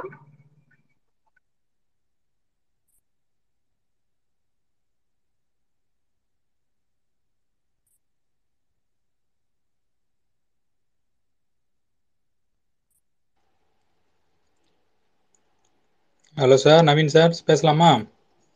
ஆ பேசுங்க கார்த்திகேயன் சார். இல்ல இப்ப இந்த அன்எத்திக்கல் மெடிசன்ஸ் இருக்கு இல்லையா மெடிக்கல் ப்ராக்டிஸ் ஹலோ கேக்குதா? ஆ கேக்குது சார் நீங்க பேசுங்க. இல்ல அது வந்து இந்த பாரம்பரிய வைத்தியம் இந்த மாதிரி எல்லாம் விஷயங்கள் ஒரு பக்கம் இருந்துட்டாலும் இன்னைக்கு டிவியில நியூஸ் பேப்பர்ல எல்லாம் அந்த விளம்பரமே கொடுத்து அவங்க வந்து ஓப்பனப்பாகவே வந்து சில விஷயங்களை வந்து பண்ணுறாங்க நைட்டில் டிவியில் வந்து அந்த மாத்திரை சாப்பிடுங்க இது சாப்பிடுங்க. அந்த செக்ஸுவல் இதுக்கு பிரச்சனைக்கு தீர்வு இருக்குது இது வந்து இது நான் ஏற்கனவே கவர்மெண்ட்ல வந்து நானே சொல்லியிருக்கேன். நம்ம டிபார்ட்மெண்ட்லேயே வந்து சொல்லியிருக்கேன். இந்த மாதிரி விளம்பரங்களையாவது அட்லீஸ்ட் வந்து அவங்க ஓப்பனாக பண்ண முடியாத அளவுக்கு நிப்பாட்டினாவே அதுலேயே வந்து நிறையா ஏன்னா அதுவுமே இப்போ இன்றைக்கி வந்து எல்லாமே ஃபேக்காக வந்து பண்ணக்கூடிய வாய்ப்புகள் வந்து நிறையா வந்துருச்சு. இப்போ நம்ம சோசியல் மீடியாவிலையும் சரி மீடியாவில் வர்ற எந்த ஒரு அந்த மாதிரியான மெடிசின் விளம்பரங்களுக்கு எந்த விதமான சயின்டிஃபிக் ப்ரூஃப் வந்து இருக்கிறதில்ல. ஆனால் அப்படி இருக்கிறப்ப வந்து அந்த விளம்பரங்களை வந்து எப்படி ஒரு சென்சார் இல்லாமல் அனுமதிக்கிறாங்க? அதுக்கு வந்து நம்ம தமிழ்நாடு அரசு வந்து இந்தியன் கவர்மெண்ட் வந்து பெருசாக முன்னெடுத்த மாதிரி தெரில ஏன்னா அவங்க முன்னெடுக்க மாட்டாங்க. நம்ம அதை முன்னெடுத்து இதை நிப்பாட்டினோம்னா அது வந்து ஓரளவுக்கு வந்து இந்த மாதிரி விஷயங்கள் வந்து குறையிறதுக்கான வாய்ப்புகள் வந்து இருக்கு. அதே மாதிரி இன்னொரு விஷயம் வந்து மெடிக்கல் ஃபீல்டில் எனக்கு தெரிஞ்சு இப்போ நம்ம இந்த கலைஞர் காப்பீடு திட்டம் இருக்கு இல்லைங்களா?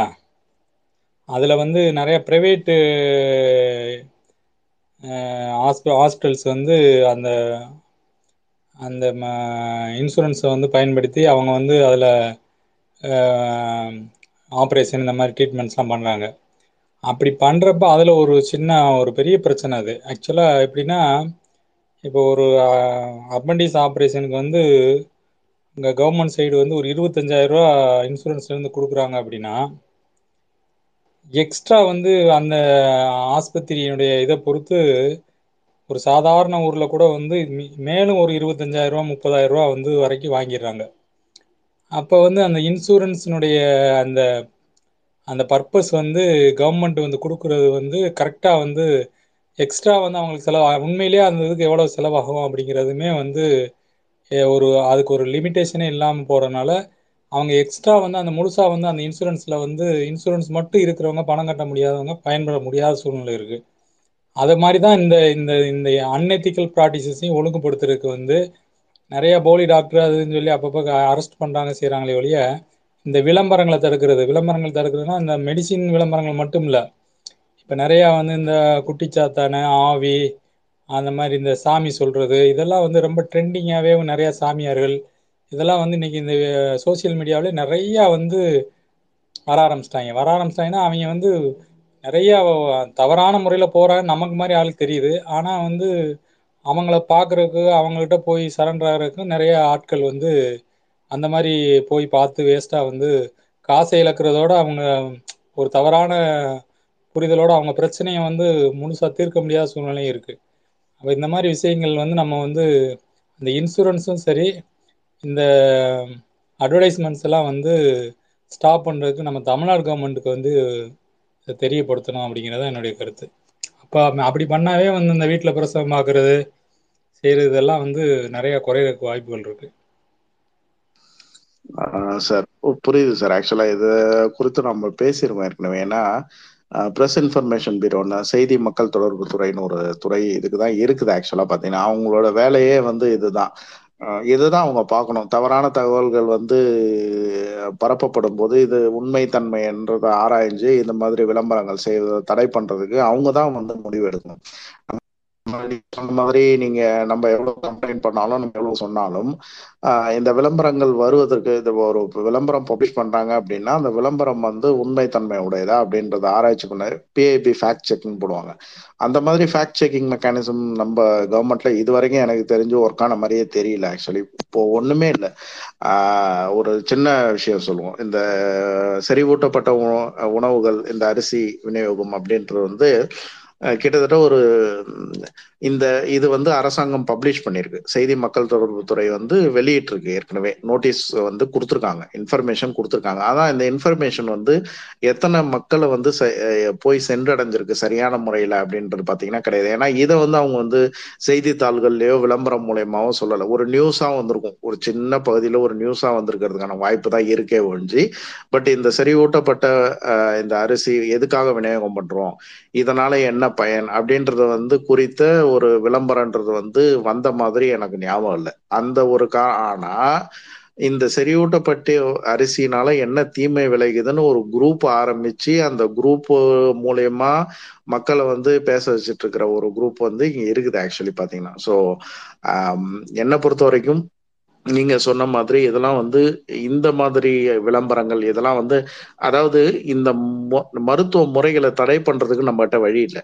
இப்ப நம்ம ஏதாவது ஒரு ஒரு பொதுநல வழக்கு தொடுக்கிறோம்னு வச்சுக்கலாம் அந்த பொதுநல வழக்குகளுக்கு ஒரே ஒரு ரிப்ளை தான் வரும். இந்த மருத்துவ முறைகள் இங்க அங்கீகரிக்கப்பட்ட மருத்துவ முறைகள் இந்த அங்கீகரிக்கப்பட்ட மருத்துவ முறைகள்ல இந்த மரபொழி மருத்துவம் இருக்கு. அப்படி இருக்கும்போது நீங்க எதுக்கு கேள்வி கேட்கறீங்கன்ற ஒரே பதிலோட முடிச்சிருவாங்க. ஸோ அரசாங்கம் தலையிட்டா மட்டும்தான் இதை வந்து சரி பண்ண முடியும். குதிரை தொடர் நீங்க சொல்லுங்க. இல்ல டாக்டர் ஆக்சுவலா அது நீங்க இது செறிவூட்டப்பட்ட அரிசி பத்தி பேசுறதுனால ஒரு ஆன்சர் பண்ணிடுவீங்க அப்படிங்கிறத கேட்டேன். ரெண்டு ரெண்டு கொஸ்டின் டாக்டர் ஒண்ணு வந்துட்டு இந்த நீங்க சொன்ன மாதிரி இந்த கம்யூனிகேஷன் அதாவது முன்னாடி எல்லாம் பார்த்தோம் அப்படின்னா ஏதாவது ஒரு ஸ்கீம் இப்போ வந்து ஃபார் எக்ஸாம்பிள் போலியோ வேக்சின் எடுத்துவோமே போலியோ வேக்சினுக்கு பாத்தீங்கன்னா இப்போ வரைக்குமே ரெகுலரா அது வந்து அட்வர்டைஸ் ஆகிட்டே இருக்கும். போலியோ வேக்சினேஷன் கேம்ப் நடக்குது வாங்க. அதுவும் இப்போட முன்னாடி வந்து ரொம்ப இதா நடக்கும். ஸோ போலியோ வேக்சினேஷன் கேம்ப் வந்து நடக்குது. போலியோ ஏன் பண்ணணும்? எதுக்கு பண்ணணும்? அதே மாதிரி வந்து ஃபேமிலி பிளானிங்கா இருக்கட்டும். நான் நான் சின்ன வயசுல நான் வந்து ஃபேமிலி பிளானிங்கோட அட்வர்டைஸ்மெண்ட்ஸ் எல்லாம் பார்த்த ஞாபகம் எனக்கு இருக்கு. அப்ப அது என்ன அப்படிங்கிறது தெரியாது. பட் ஆனா குடும்ப கட்டுப்பாடு அப்படின்னு போட்டு அந்த தலையில் முக்கோண சின்னம் அது போட்டு வந்து அந்த அட்வர்டைஸ்மெண்ட்ஸை பார்த்திருக்கேன். அது ஆக்சுவலா எனக்கு ஏன் ரொம்ப ஒரு குவிஸ் காம்படிஷன்ல எனக்கு இது ஹெல்ப் பண்ணுச்சு. ஒரு குவிஸ் காம்படிஷன்ல இதை கேட்டு அதுக்கு நான் ஆன்சர் சொன்னேன். ஏன்னா அந்த அளவுக்கு வந்து கவர்மெண்ட் பில்டிங்ஸ் கவர்மெண்ட் ஹாஸ்பிட்டல்ஸ் வழியா போனோம் அப்படின்னா அங்க வந்து அதை பத்தின ஒரு அவேர்னஸ் கேம்பெயின் இருக்கும். அதே மாதிரி வந்து பாத்தீங்கன்னா இந்த திறந்த வெளியில மலம் கழிக்கிறத பத்தின அவேர்னஸ் கேம்பெயின்ஸ் இந்த மாதிரியான கேம்பெயின்ஸ் வந்து நிறைய இருக்கும். பட் இந்த செறிவூட்டப்பட்ட அரிசியை பத்தி பெரிய கம்யூனிகேஷனே வெளியே வரல. ஸோ அது கவர்மெண்ட் சைட்ல இருந்து ஒரு லேக்கா பாக்குறீங்களா? Like both union and state government அது வந்து ஒரு இன்னும் கொஞ்சம் ஃபோக்கஸ்டா இந்த இந்த இதை பத்தி இது வந்து மக்களுக்கு நல்லது செய்யும் அப்படிங்கறத பத்தி கவர்மெண்ட் வந்து இன்னும் கொஞ்சம் எடுத்து மக்களுக்கு சொல்லியிருக்கணும். அப்படிங்கிற மாதிரி பாக்குறீங்களா? எப்படி அதை இனிமையாவது ஃபியூச்சர்ல வேற ஏதாவது ஒரு ஸ்கீம் இன்ட்ரோடியூஸ் பண்ணும்போது அதை எப்படி பண்ணலாம் அப்படின்னு பாக்குறீங்க. அது ஒண்ணு. ரெண்டாவது வந்து இந்த செறிவூட்டப்பட்ட அரிசி அப்படிங்கிறது வந்து கண்டிப்பா இப்ப வந்தது கிடையாது.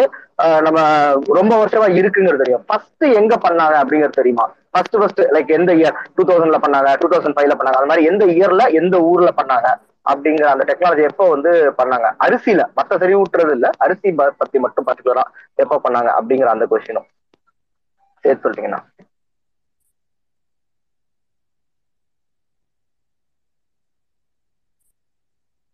கேட்டுச்சா? நான் பேசுனது.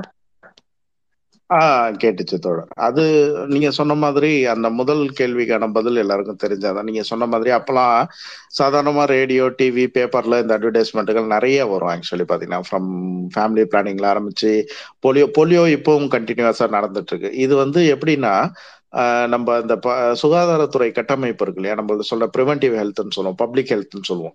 இந்த பப்ளிக் ஹெல்த் மூலியமா ஆஹ் இந்த அவேர்னஸ் வந்து நிறைய நடந்துகிட்டு தான் இருக்கு ஆக்சுவலி பாத்தீங்கன்னா இப்போ இந்த பட் இந்த ரீசன்ட் டைம்ஸ்ல எனக்கு தெரிஞ்ச ஒரு last twenty years or so அதோட இது வந்து குறைஞ்சிருக்கிற மாதிரி குறைஞ்சிருக்குன்னா இந்த பேப்பர் அப்போ வந்து நம்மளுக்கு இருந்த டிவி சேனல்ஸோட எண்ணிக்கை வந்து ரொம்ப கம்மி ஆக்சுவலா தொலைக்காட்சியில பாத்தீங்கன்னா டிடி நேஷ் சென்னையில வரும் டிடி நேஷனல் வரும் பாத்தீங்கன்னா.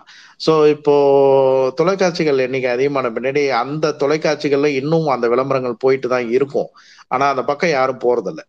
பிரச்சனை தான் இப்போ வந்து டிடி சென்னையோ டிடி நேஷனல்லையோ பார்த்தீங்கன்னா இந்த விளம்பரங்கள் தொடர்ந்து கொடுக்கப்பட்டுக்கிட்டு தான் இருக்கும். ஆனால் அதை யாரும் பார்க்கறது இல்லையே. அந்த எண்ணிக்கை குறைஞ்சிருச்சு இல்லையா? அப்போ ஸ்ட்ராட்டஜி மாற்றணும் ஆக்சுவலி ஸ்ட்ராட்டஜி மாற்றணும்னா தனியார் தொலைக்காட்சி நிறுவனங்களோட இந்த ஒப்பந்தம் போட்டு இப்போ நியூஸ் பேப்பரில் அட்வர்டைஸ்மெண்ட் கொடுக்குறாங்க இல்லையா? அந்த மாதிரி அந்த நியூஸ் பேப்பரை ஃபுல் பேஜ் அட்வர்டைஸ்மெண்ட்டாக கொடுக்கணும். செய்தி மக்கள் தொடர்புத்துறை வந்து இதை வந்து இன்னும் கொஞ்சம் அதை வந்து செய்யணும் ஆக்சுவலி பார்த்தீங்கன்னா சில விஷயங்கள் அதாவது பழைய விஷயங்களை வந்து சுய- செய்ய வேண்டிய அவசியம் இல்லை. புதுசாக ஒரு விஷயங்கள் வரும்போது அதை வந்து ஓரளவுக்கு அட்வர்டைஸ்மெண்ட் வந்து அவசியமாக்கப்படுது அவசியம் அதை தெரிஞ்சாகணும். இப்போ தொடர் இந்த செறிவூட்டப்பட்ட அரிசி பத்தி கேட்டீங்களா? அது வந்து இந்திய அளவுல கேக்குறீங்களா? உலக அளவுல கேக்குறீங்களா?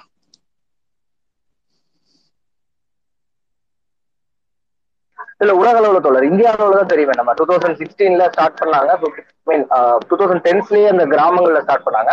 ஒரு ஒரு செலக்ட் கண்ட்ரோல் குரூப்ஸ் அப்புறம் ஃபிஃப்டீன் சிக்ஸ்டீன்ல கொஞ்சம் டிஸ்ட்ரிக்ட்ஸ் பண்ணாங்க. அப்புறம் நைன்டீன்ல இருந்து நம்ம அந்த பைலட் ஸ்டடி போயிட்டு இருக்கு அது தெரியும். பட் வேர்ல்டு லெவல்ல கேட்கறேன் வேர்ல்டு லெவல்ல எப்ப ஸ்டார்ட் பண்ணாங்க அப்படின்னு. ஒரு டுவெண்ட்டி இயர்ஸா இருக்குமா அப்படிங்கிற ஒரு அசம்ஷனுக்காக நான் கேட்கறேன் பட் எக்ஸாக்ட் இயர் தெரிஞ்சா பெட்டரா இருக்கும்.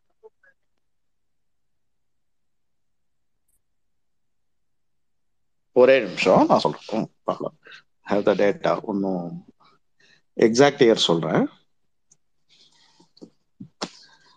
ரைஸ் ஃபார்ட்டிஃபிகேஷன் வந்து ஃபார்ட்டிஃபிகேஷனே வந்து நான் அன்னைக்கு சொன்ன மாதிரி அந்த ஸ்பேஸ்ல சொன்ன மாதிரி ஒரு ஹண்ட்ரட் இயர் ப்ராசஸ் அது. இன்னைக்கு நேற்று வந்தது கிடையாது. செஞ்சுரி இயர் ஓல்டு ப்ராசஸ் வந்து ரைஸை பொறுத்த வரைக்கும் பார்த்தீங்கன்னா ஃபர்ஸ்ட் ஃபர்ஸ்ட் இந்த குளோபல் எவிடன்ஸ் அப்படின்னு சொல்கிறோம் பார்த்தீங்களா அது எங்கேருந்து ஆரம்பிக்குதுன்னா ரைஸ் ஃபார்ட்டிஃபிகேஷன் வந்து ஃபர்ஸ்ட் ஸ்டார்டட் இன் கனடா கனடாவில் நைன்டீன் தேர்ட்டி த்ரீல ஆரம்பிச்சிருக்காங்க.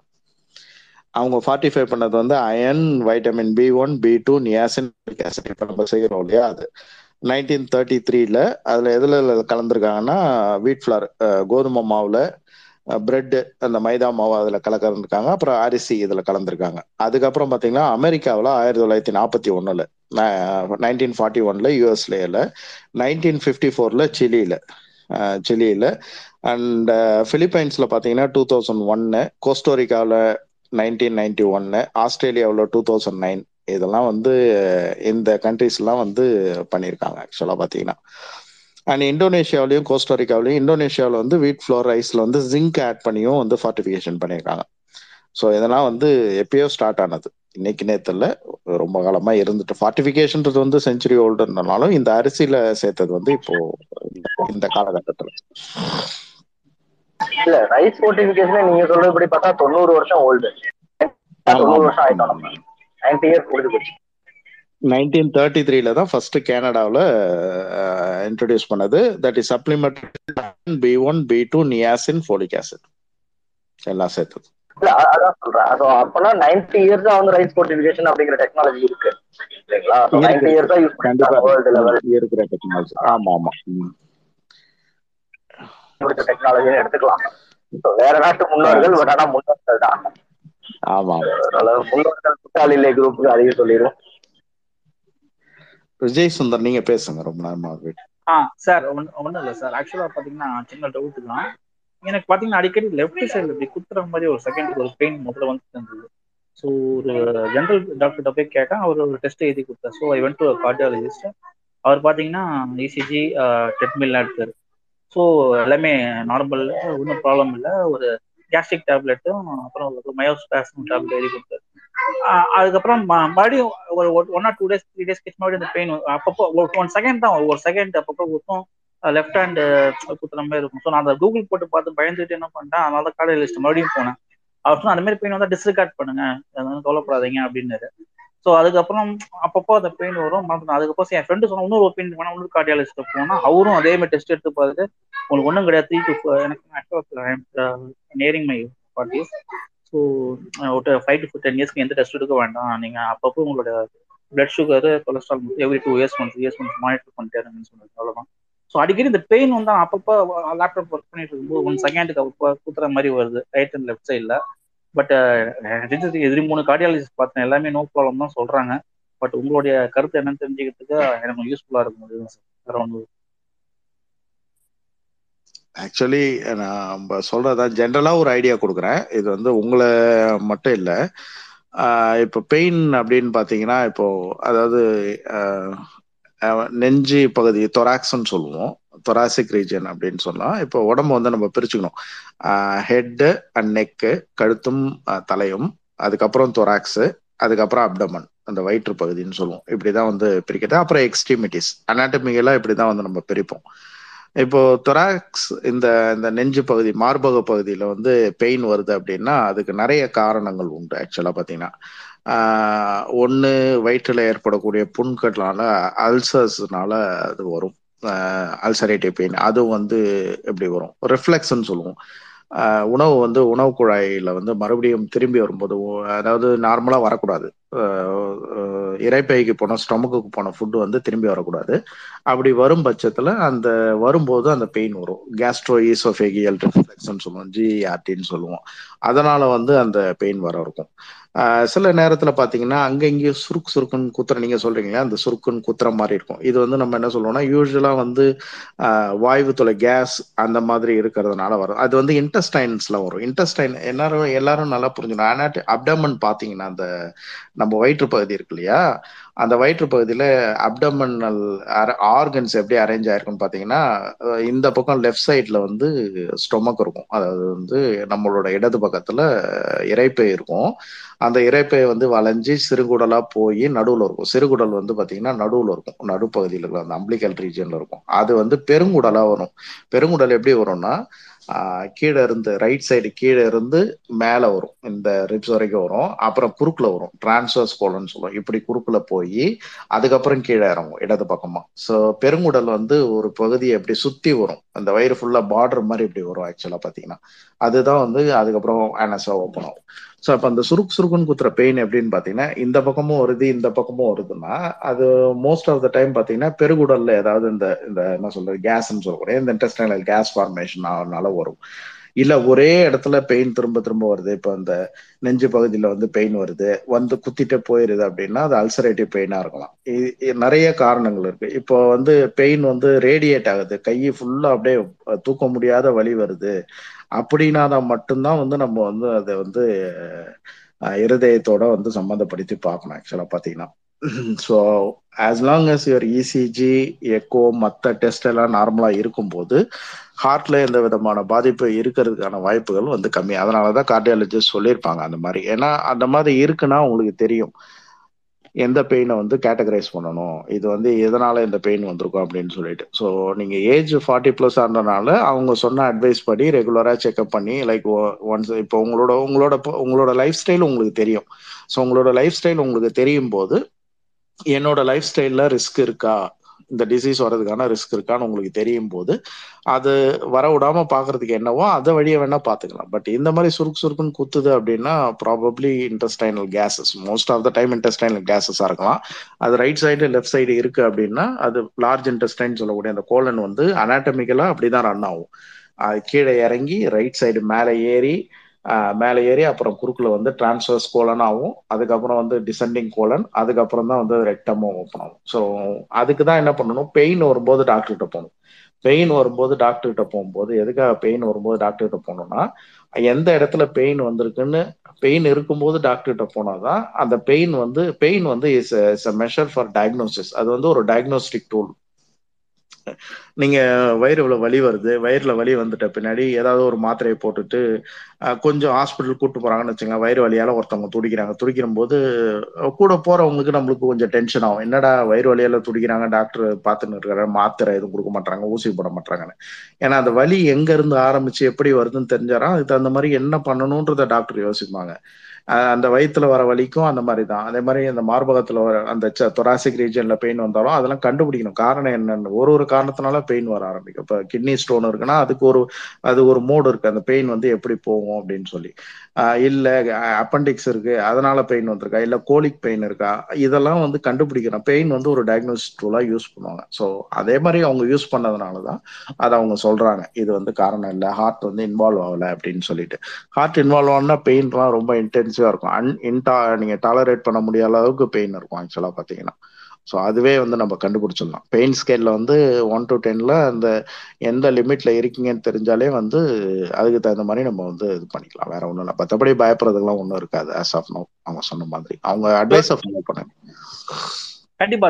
தேங்க்ஸ் என்னன்னா அது ஒரு செகண்ட் தான் சார் வருது. வந்தா நம்ம ஒர்க் பண்ணிட்டு இருக்கும்போது நிறைய நியூஸ் படிக்கிறதுனால கொஞ்சம் அப்செட் ஆகிருக்கும் சரி நம்ம ஏதாவது ப்ராப்ளம் அதனால தான் கார்டியாலஜிஸ்ட் போகணும் பட் இப்போ பார்த்தீங்கன்னா ரைட் சைட்லையும் சம்டைம்ஸ் வரும். ஒரு ரைட்டாக சுருக்குன்னு குத்தும். Whenever I do a stretch இல்லை ஏதாவது பரன் மேலே ஏறினாலும் அந்த மாதிரி சமயத்தில் பார்த்தீங்கன்னா வரும். இல்லை வண்டி ஓட்டிட்டு இருக்கும்போது ஒரு செகண்ட் இப்படி வந்துட்டு போகும். ஸோ அதனால தான் பயந்துட்டு போய் டாக்டர் இன்னமும் இப்போ இல்லை. லைக் ஒரு ம- இது ஸ்பாசம்ஸ் மினிட் ஸ்பாசம்ஸ்னால வரும்.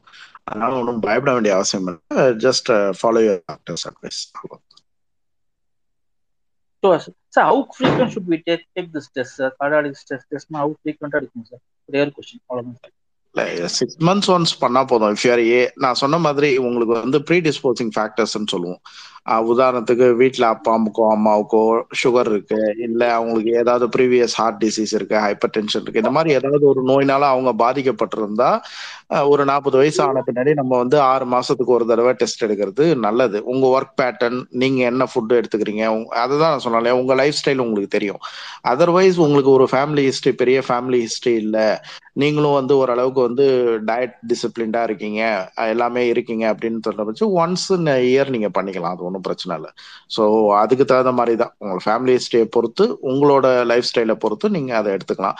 ஒன்ஸ் இன் இயர் மேண்டேட்ரி வருஷத்துக்கு ஒரு தடவை பண்ணிக்கிறது நல்லது. ஆறு மாதத்துக்கு ஒரு தடவை பண்ணிக்கிறது ரிஸ்க் இருக்கிற பட்சத்தில் ஆறு மாதத்துக்கு ஒரு தடவை பண்ணிக்கிறதுல தப்பு இல்லை. Thanks sir thanks sir it's very clear கொஞ்சம் நிம்மதியாக இருக்குது தேங்க்யூ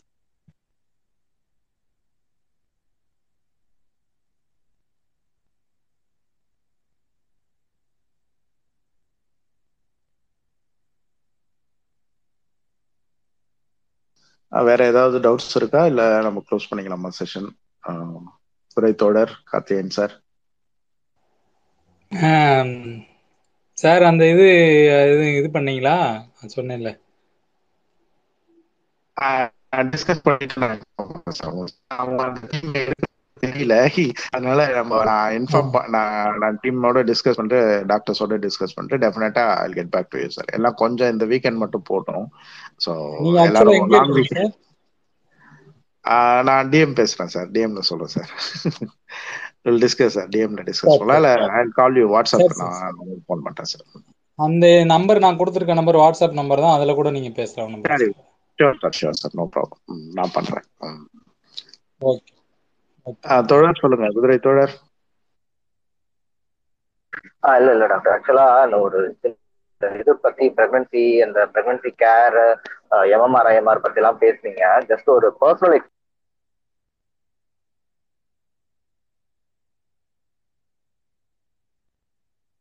உங்க வாய்ஸ் நிறைய பிரேக் ஆகுது தோழர். வந்து பிறந்தாங்க. ஆனா வந்து என்னன்னா ஃபர்ஸ்ட் வந்து அவங்க அதாவது எல்லாத்தையுமே ஸ்டெப்ஸ் எல்லாம் எனக்கு வந்து ப்ராப்பரா கம்யூனிகேட் பண்ணாங்க. ஸோ எந்த இடத்துலயும் வந்து இது பண்ணல. ஃபர்ஸ்ட் என்ன பண்ணாங்கன்னா மொதல் பையன் பிறக்கிறதுக்கு சமயத்துல வந்து அவன் வந்து என் ஒய்ஃப் வந்து ரொம்ப பெயின்ல வந்துட்டு அவங்க வந்து அந்த ஒழுங்கா அந்த ஹார்ட் பீட் ரீடிங் எடுப்பாங்க. ஸோ அது வந்து எடுக்கிறதுக்கு விடலை. ஸோ அதனால குழந்தையோட ஹார்ட் பீட் வந்து கம்மியா இருக்கும் அப்படின்னு நினைச்சிட்டு சிசெக் பண்ணணுமா அப்படிங்கிற ஒரு டிஸ்கஷன் வந்து போனாங்க. என்கிட்ட வந்து இன்ஃபார்ம் பண்ணாங்க. ஸோ வந்து ஹார்ட் பீட் ஒழுங்கா இல்லை ஒழுங்கா எடுக்க முடியல அது வந்து கஷ்டமா இருக்கு. அது வந்து ஒழுங்கா டிடெக்ட் பண்ண முடியலைன்னா இந்த மாதிரியா அடுத்த ஸ்டெப்பா இது இருக்கும் அப்படின்னு சொல்லி.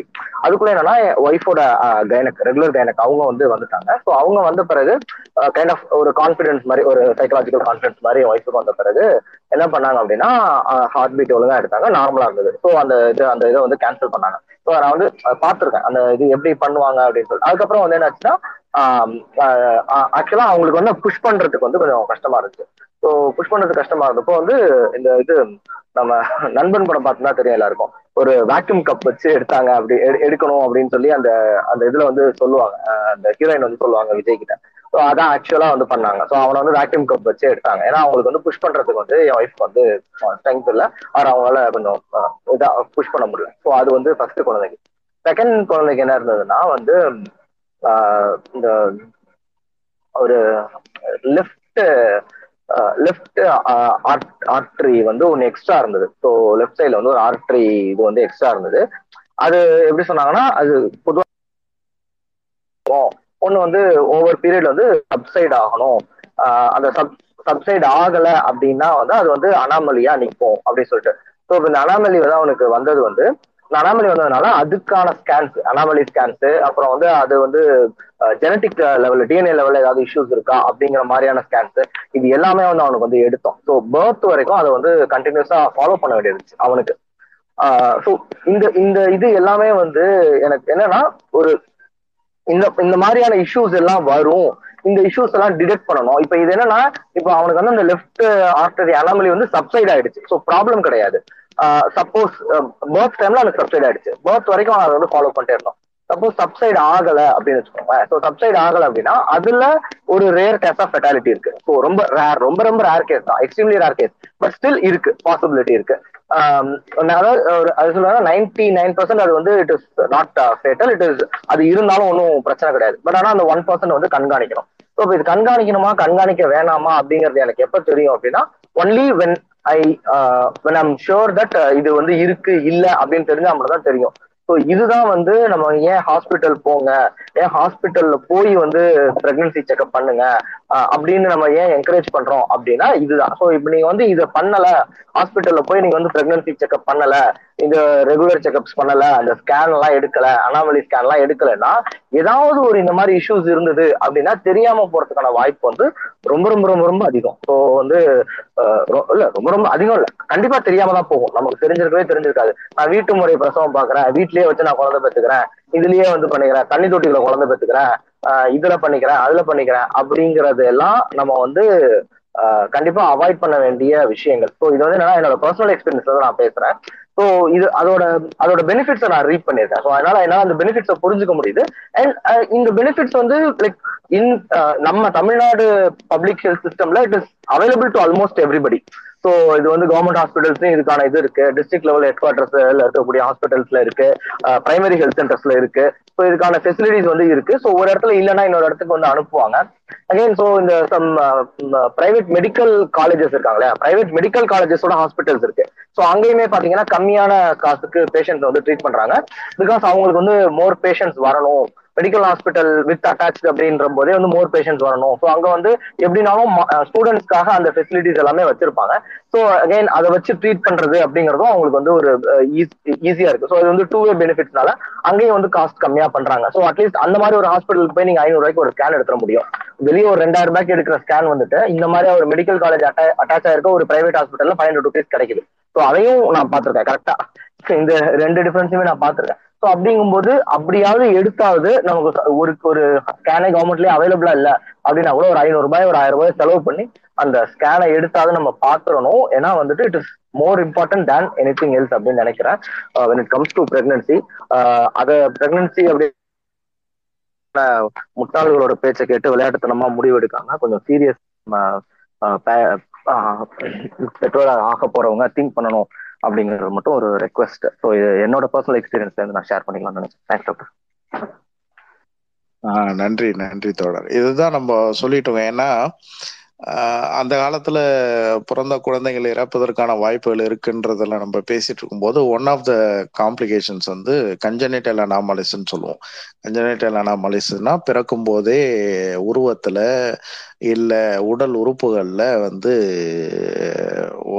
மாற்றங்கள் இருக்கும். அதனால அந்த குழந்தை வந்து பிறக்கும் போதே இறந்துருக்கும். அதுக்கு காரணம் கண்டுபிடிச்சிருக்க மாட்டாங்க. என்ன காரணம்ன்றது வந்து தெரியாது. ஸோ இப்போ இந்த அறிவியல் வளர்ச்சினால நம்மளுக்கு தெரிஞ்சுக்கிட்டது என்னன்னா இந்த அனாமலி ஸ்கேனுன்னு ஒன்று இருக்கு. ஃபைவ் மந்த்ஸில் வந்து எடுப்போம். அந்த அனாமலி ஸ்கேனுன்றது வந்து குழந்தைக்கு ஆஹ் என்ன பாதிப்பு இருக்கு? வளர்கிற குழந்தைக்கு என்ன பாதிப்புகள் இருக்கு? இந்த உறுப்புகள்ல என்ன உறுப்புகள் வளர்வதில் பாதிப்பு இருக்கா அப்படின்னு தெரிஞ்சுக்கிட்டா ரெண்டு விஷயம் நம்மளுக்கு உறுதியாகும். ஒன்று இப்ப தோழர் சொன்ன மாதிரி சில உறுப்புகள் கஞ்சனிட்டல் அனாமலிஸ்ல வர குழந்தைகள் வந்து பிறந்தாலும் அது வந்து உயிர் பிழைக்கிறது கஷ்டம். For example bilateral renal agenesis சொல்லுவோம். பயலேட்ரல் ரீனல் ஏஜெனிசிஸ்னா இரண்டு கிட்னியும் இருக்காது சில குழந்தைங்களுக்கு இரண்டு கிட்னி வந்து இருக்காது. அப்போ அந்த குழந்தை பிறப்பதற்கான வாய்ப்புகளே கஷ்டம். பிறந்தாலும் இது வந்து சரி வராதுன்ற பட்சத்துல அந்த குறிப்பிட்ட மருத்துவர் வந்து இதை குறித்து விளக்கிடுவார். இது வந்து வராது அப்படின்னு. ஆனா இதுவே யூனிலேட்ரல் ஏஜெனிசிஸ் யூனிலேட்ரல் ஏஜெனிசிஸ் அப்படின்னா ஒரு பக்கம் கிட்னி இருக்காது ஒரு பக்கம் கிட்னி இருக்கும். அப்படி இருக்கிறவங்களுக்கு நார்மலா இப்பயும் நிறைய பேர் நிறைய என்கிட்ட படிச்ச டாக்டர்ஸே ஒரு மூணு பேர் ஆக்சுவலா பாத்தீங்கன்னா என்னோட ஸ்டூடெண்ட்ஸே மூணு பேர் வந்து they are actually having only one kidney unilateral ஏஜெனிசிஸ்ன்னு சொல்லுவோம். அதோட தான் வந்து சர்வைவ் ஆயிட்டு இருக்காங்க. ஸோ ரெண்டு லோடோட கிட்னியோட வேலையை ஒரு கிட்னி ஆக்சுவலா செய்யும். அதனால எந்த பிரச்சனையும் கிடையாது. ஸோ கஞ்சனிட்டல் அனாமலி ஸ்கேன் அப்படின்றது வந்து that is saved a lot of life இப்போ தோழர் சொன்ன மாதிரி இதுலேயே இதுலயே வந்து ஹார்ட்ல ப்ராப்ளம் வருதுன்னு வச்சுக்கோங்க. மோஸ்ட் காமனா வந்து இருதயத்துல ப்ராப்ளம் வரும். நிறைய இருக்கு. ஏட்ரியல் செப்டல் ஹார்ட்ல ஓட்டன்னு சொல்லுவாங்க. பொதுவா எல்லாரும் சொல்ற வார்த்தை வந்து ஹார்ட்ல ஓட்டன்னு சொல்லுவாங்க. அதுலயே நிறைய கேட்டகரிஸ் இருக்கு ஆக்சுவலா பாத்தீங்கன்னா. ஆனா அப்படி ஒரு ஹார்ட்ல குழந்தைக்கு ஓட்டை இருக்குதுன்னு வச்சுங்களேன் அந்த கு- அந்த அதை சரி செய்வதற்கு நம்ம கிட்ட வந்து மருந்துகள் இருக்கு அறுவை சிகிச்சை இருக்கு எல்லாமே இருக்கு. டாக்டர் செரியன் சொல்லிட்டு ஒரு கார்டியாலஜிஸ்ட் இருக்காது இப்போ ஃப்ரான்டியர் லைஃப் லைன் ஹாஸ்பிட்டல்னு சொல்லிட்டு. He is the first surgeon to do that correction சர்ஜரின்னு சொல்லுவோம். கரெக்ஷன் சர்ஜரினா இந்த சிறு குழந்தைகளோட இருதயத்தில் ஏற்பட்டிருக்கிற இந்த பிரச்சனைகளை வந்து சரி பண்றதுக்கு முதல் முதல்ல அவர் இந்தியாவில் வந்து அவர் தான் வந்து ஆரம்பிச்சார் ஆக்சுவலா எஸ் டன் ஓவர் அவர் வந்து ஒரு ஒரு கிஃப்டட் ஹேண்டுன்னு சொல்லுவாங்க சர்ஜரியில எந்த ஒரு இருதய குறைபாடா இருந்தாலும் அப்ப நான் படிக்கிற டைம்ல வந்து ஹி கேம் டு ஜிப்மர் ஜிப்மர்ல வந்து ஒரு டெமோ டெமோ ஆக்சுவலா அப்ப டிரான்ஸ்பிளான்டேஷன்லாம் புதுசு. He was one who did the transplantation also in the first place heart டிரான்ஸ்பிளான்டேஷன்லாம் அப்போ சொல்லுவாங்க அங்கே சீனியர்ஸ்லாம் சொல்லுவாங்க. அவங்க என்ன சொல்லுவாங்கன்னா ஹார்ட்டை வந்து வெளியில கையில எடுத்து வச்சுட்டு யூஸ் டு டூ சர்ஜரிஸ் ஆக்சுவலாக அந்த மாதிரிலாம் பண்ண ஒரு டேலண்டட் ஃபிசிஷியன் இப்போ வந்து அந்த கஞ்சனிட்டல் அனாமலிஸ்ல குழந்தை பிறந்தாலும் நிறைய கஞ்சனிட்டல் அனாமலிஸுக்கு ட்ரீட்மெண்ட்டே இருக்கு. ஃபீட்டல் மெடிசன்னே ஒன்று இருக்கு. இப்போ இப்போ டெவலப்டு கண்ட்ரீஸ் லைக் இப்போ யூஎஸ்லாம் பார்த்தீங்கன்னா தெர் இஸ் அ டெடிகேட்டட் கோர்ஸ்ல கால்டு ஃபீட்டல் மெடிசன் ஃபீட்டல் மெடிசன்னா இப்போ அந்த நான் சொன்னேன் இல்லையா இந்த கஞ்சனிட்டல் அனாமலியை சரி பண்ணி அந்த குழந்தைய வந்து மறுபடியும் அதாவது அந்த அஞ்சு அஞ்சு மாசத்துல ஆறு மாசத்துலயே குழந்தைய வெளியில எடுத்து ஆப்ரேஷன் பண்ணி மறுபடியும் அந்த குழந்தைய உள்ளே வச்சு நார்மல் டெலிவரி ஆன குழந்தைலாம் இருக்கு ஆக்சுவலா பாத்தீங்கன்னா so science has evolved to a greater extent நிறைய அளவுக்கு வந்து வளர்ந்துருக்கிற இந்த நேரத்துல உயிரிழப்புகளை தவிர்க்கிறதுக்கு என்னென்ன வழிமுறைகளை நம்ம பார்க்கணுமோ அதெல்லாம் பார்க்கணும் அப்படின்றதுனாலதான் நம்ம பேசிட்டு இருக்கோம். இன்னும் நான் போய் பச்சளையே தான் சாப்பிடுவேன். நான் வீட்லயே தான் மருத்துவம் பார்த்துக்குவேன். ஏன்னா வந்து நான் வந்து மூத்த தமிழ் குடியில பிறந்தவன். இந்த கதையெல்லாம் பேசலாம். எல்லாரும் எல்லாத்துலயும் பிறந்தவன் தான். அதெல்லாம் ஒன்றும் பிரச்சனை கிடையாது. ஆனா அறிவியலை ஏத்துக்காத அறிவியல் வளர்ச்சியை ஒத்துக்காத என்ன சொல்றது? ஒரு ஒரு மனித இனம் இருக்கவே முடியாது ஆக்சுவலி அது இருக்கிறது வேஸ்ட் தான் அது. இருந்தும் பயனில்லை ஆக்சுவலா அதனால இருக்கிற இது வந்து இப்போ நம்ம வந்து தமிழ்நாடு சுகாதாரத்துறை பத்தி நிறைய பேசியிருக்கோம் நிறைய ஸ்பேஸ்ல இந்தியாவிலேயே முதல் முறையா நம்ம தமிழ்நாட்டில் தான் தமிழ்நாடு பல்மோக்கு மருத்துவமனை இருக்கு இல்லையா? மல்டி ஸ்பெஷாலிட்டி ஹாஸ்பிட்டல் ஓமந்தோரார் மருத்துவக் கல்லூரி மருத்துவமனை இருக்கு இல்லையா? அதுல வந்து சூப்பர் ஸ்பெஷாலிட்டி ஹாஸ்பிட்டல்னு சொல்லுவோம். முதல் முறையா இந்தியாவிலேயே ஒரு அரசு மருத்துவமனையில ரொபாட்டிக் சர்ஜரி அறுவை சிகிச்சை செய்வதற்கு ரோபோட்டை யூஸ் பண்ற முதல் தொழில்நுட்பம் வந்து இங்கதான் வந்து நம்ம பண்ணியிருக்கோம். ஸோ நம்ம வந்து மருத்துவத்தை பொறுத்த வரைக்கும் மற்ற மாநிலங்களை காட்டிலும் ரொம்ப தீவிரமா ஒரு சயின்டிபிக் இன்னோவேஷன் வருது. அதை வந்து நம்ம மக்களுக்கு கொடுத்து அதை வந்து அதுல இருந்து மக்களை நோயிலேருந்து காப்பாற்று ஏன்னா பேர்டன் நான் ஏற்கனவே சொன்ன மாதிரி மருந்துக்கு செலவு பண்றதை விட இதை மாதிரி ப்ரிவென்ஷன்ல செலவு பண்ணி இதை கண்டுபிடிச்சி இதை தடுத்து நிறுத்துறது மூலயமா அந்த பேர்டனை குறைக்கலாம் அப்படின்றது தான் ஒரு குறிக்கோள். ஸோ அதனால இதை இந்த கட்டுமான இந்த கட்டு இந்த பொது சுகாதாரத்துறையோட கட்டுமானம் அப்படின்றது வந்து அன்எக்செப்ட் என்ன சொல்றது? பியாண்ட் அவர் இமேஜினேஷன் பயங்கர ஒரு என்ன சொல்றது? வெறி வெறித்தனமா வேலை செய்யற டீம் ஆஃப் பீப்புள் ஆக்சுவலா அதுல இருக்கிறவங்கலாம். ஸோ அந்த அளவுல இருக்கும்போது நான் மறுபடியும் எல்லாத்தையும் நான் வீட்லயே செஞ்சுக்கிறேன் அப்படின்னு சொல்றவங்கள கோவிடுக்கு ஸ்டிக்கர் ஓட்டின மாதிரி ஒட்டி ஒட்டணும் இந்த வீட்டுக்கும் இந்த வீட்டில் இருக்கிற யாரும் இனிமேட்டு ஆஸ்பத்திரிக்கு வராதிங்க. வந்தாங்கன்னா அவங்கள சேர்க்காதீங்கன்னு சொன்னா மட்டும்தான் இதெல்லாம் மாற்ற முடியும். ஆனா அதை சொல்ல முடியாது. அப்புறம் மறுபடியும் எனது பிறப்புரிமை இது உரிமை அப்படின்னு ஒரு குரூப் வரும். ஸோ அந்த பாசிட்டிவ் சைடு வந்து நீங்கள் நம்ம தெரிஞ்சுக்க வேண்டியது என்னன்னா உணவு கட்டுப்பாட்டின் மூலயமா பெரிய அளவில் வியாதிகளை தடுக்க முடியும். அந்த மாதிரி இந்த மாதிரி போலி மருத்துவம் பார்க்குறேன்னு சொல்கிற அந்த குரூப்பை நம்பி போகாமல் இருந்தாலே பாதி வியாதிகளை இன்னும் குறைக்க முடியும் அப்படின்றது தான் வந்து இன்னையோட கன்க்ளூஷன் இதுதான் வந்து நான் சொல்ல வேண்டியது. வேற யாருக்காவது சந்தேகம் இல்லை அப்படின்னா நம்ம முடிச்சுக்கலாம்னு நினைக்கிறேன். நீங்கள் என்ன சொல்கிறீங்க ஹோஸ்ட் கோ ஹோஸ்ட்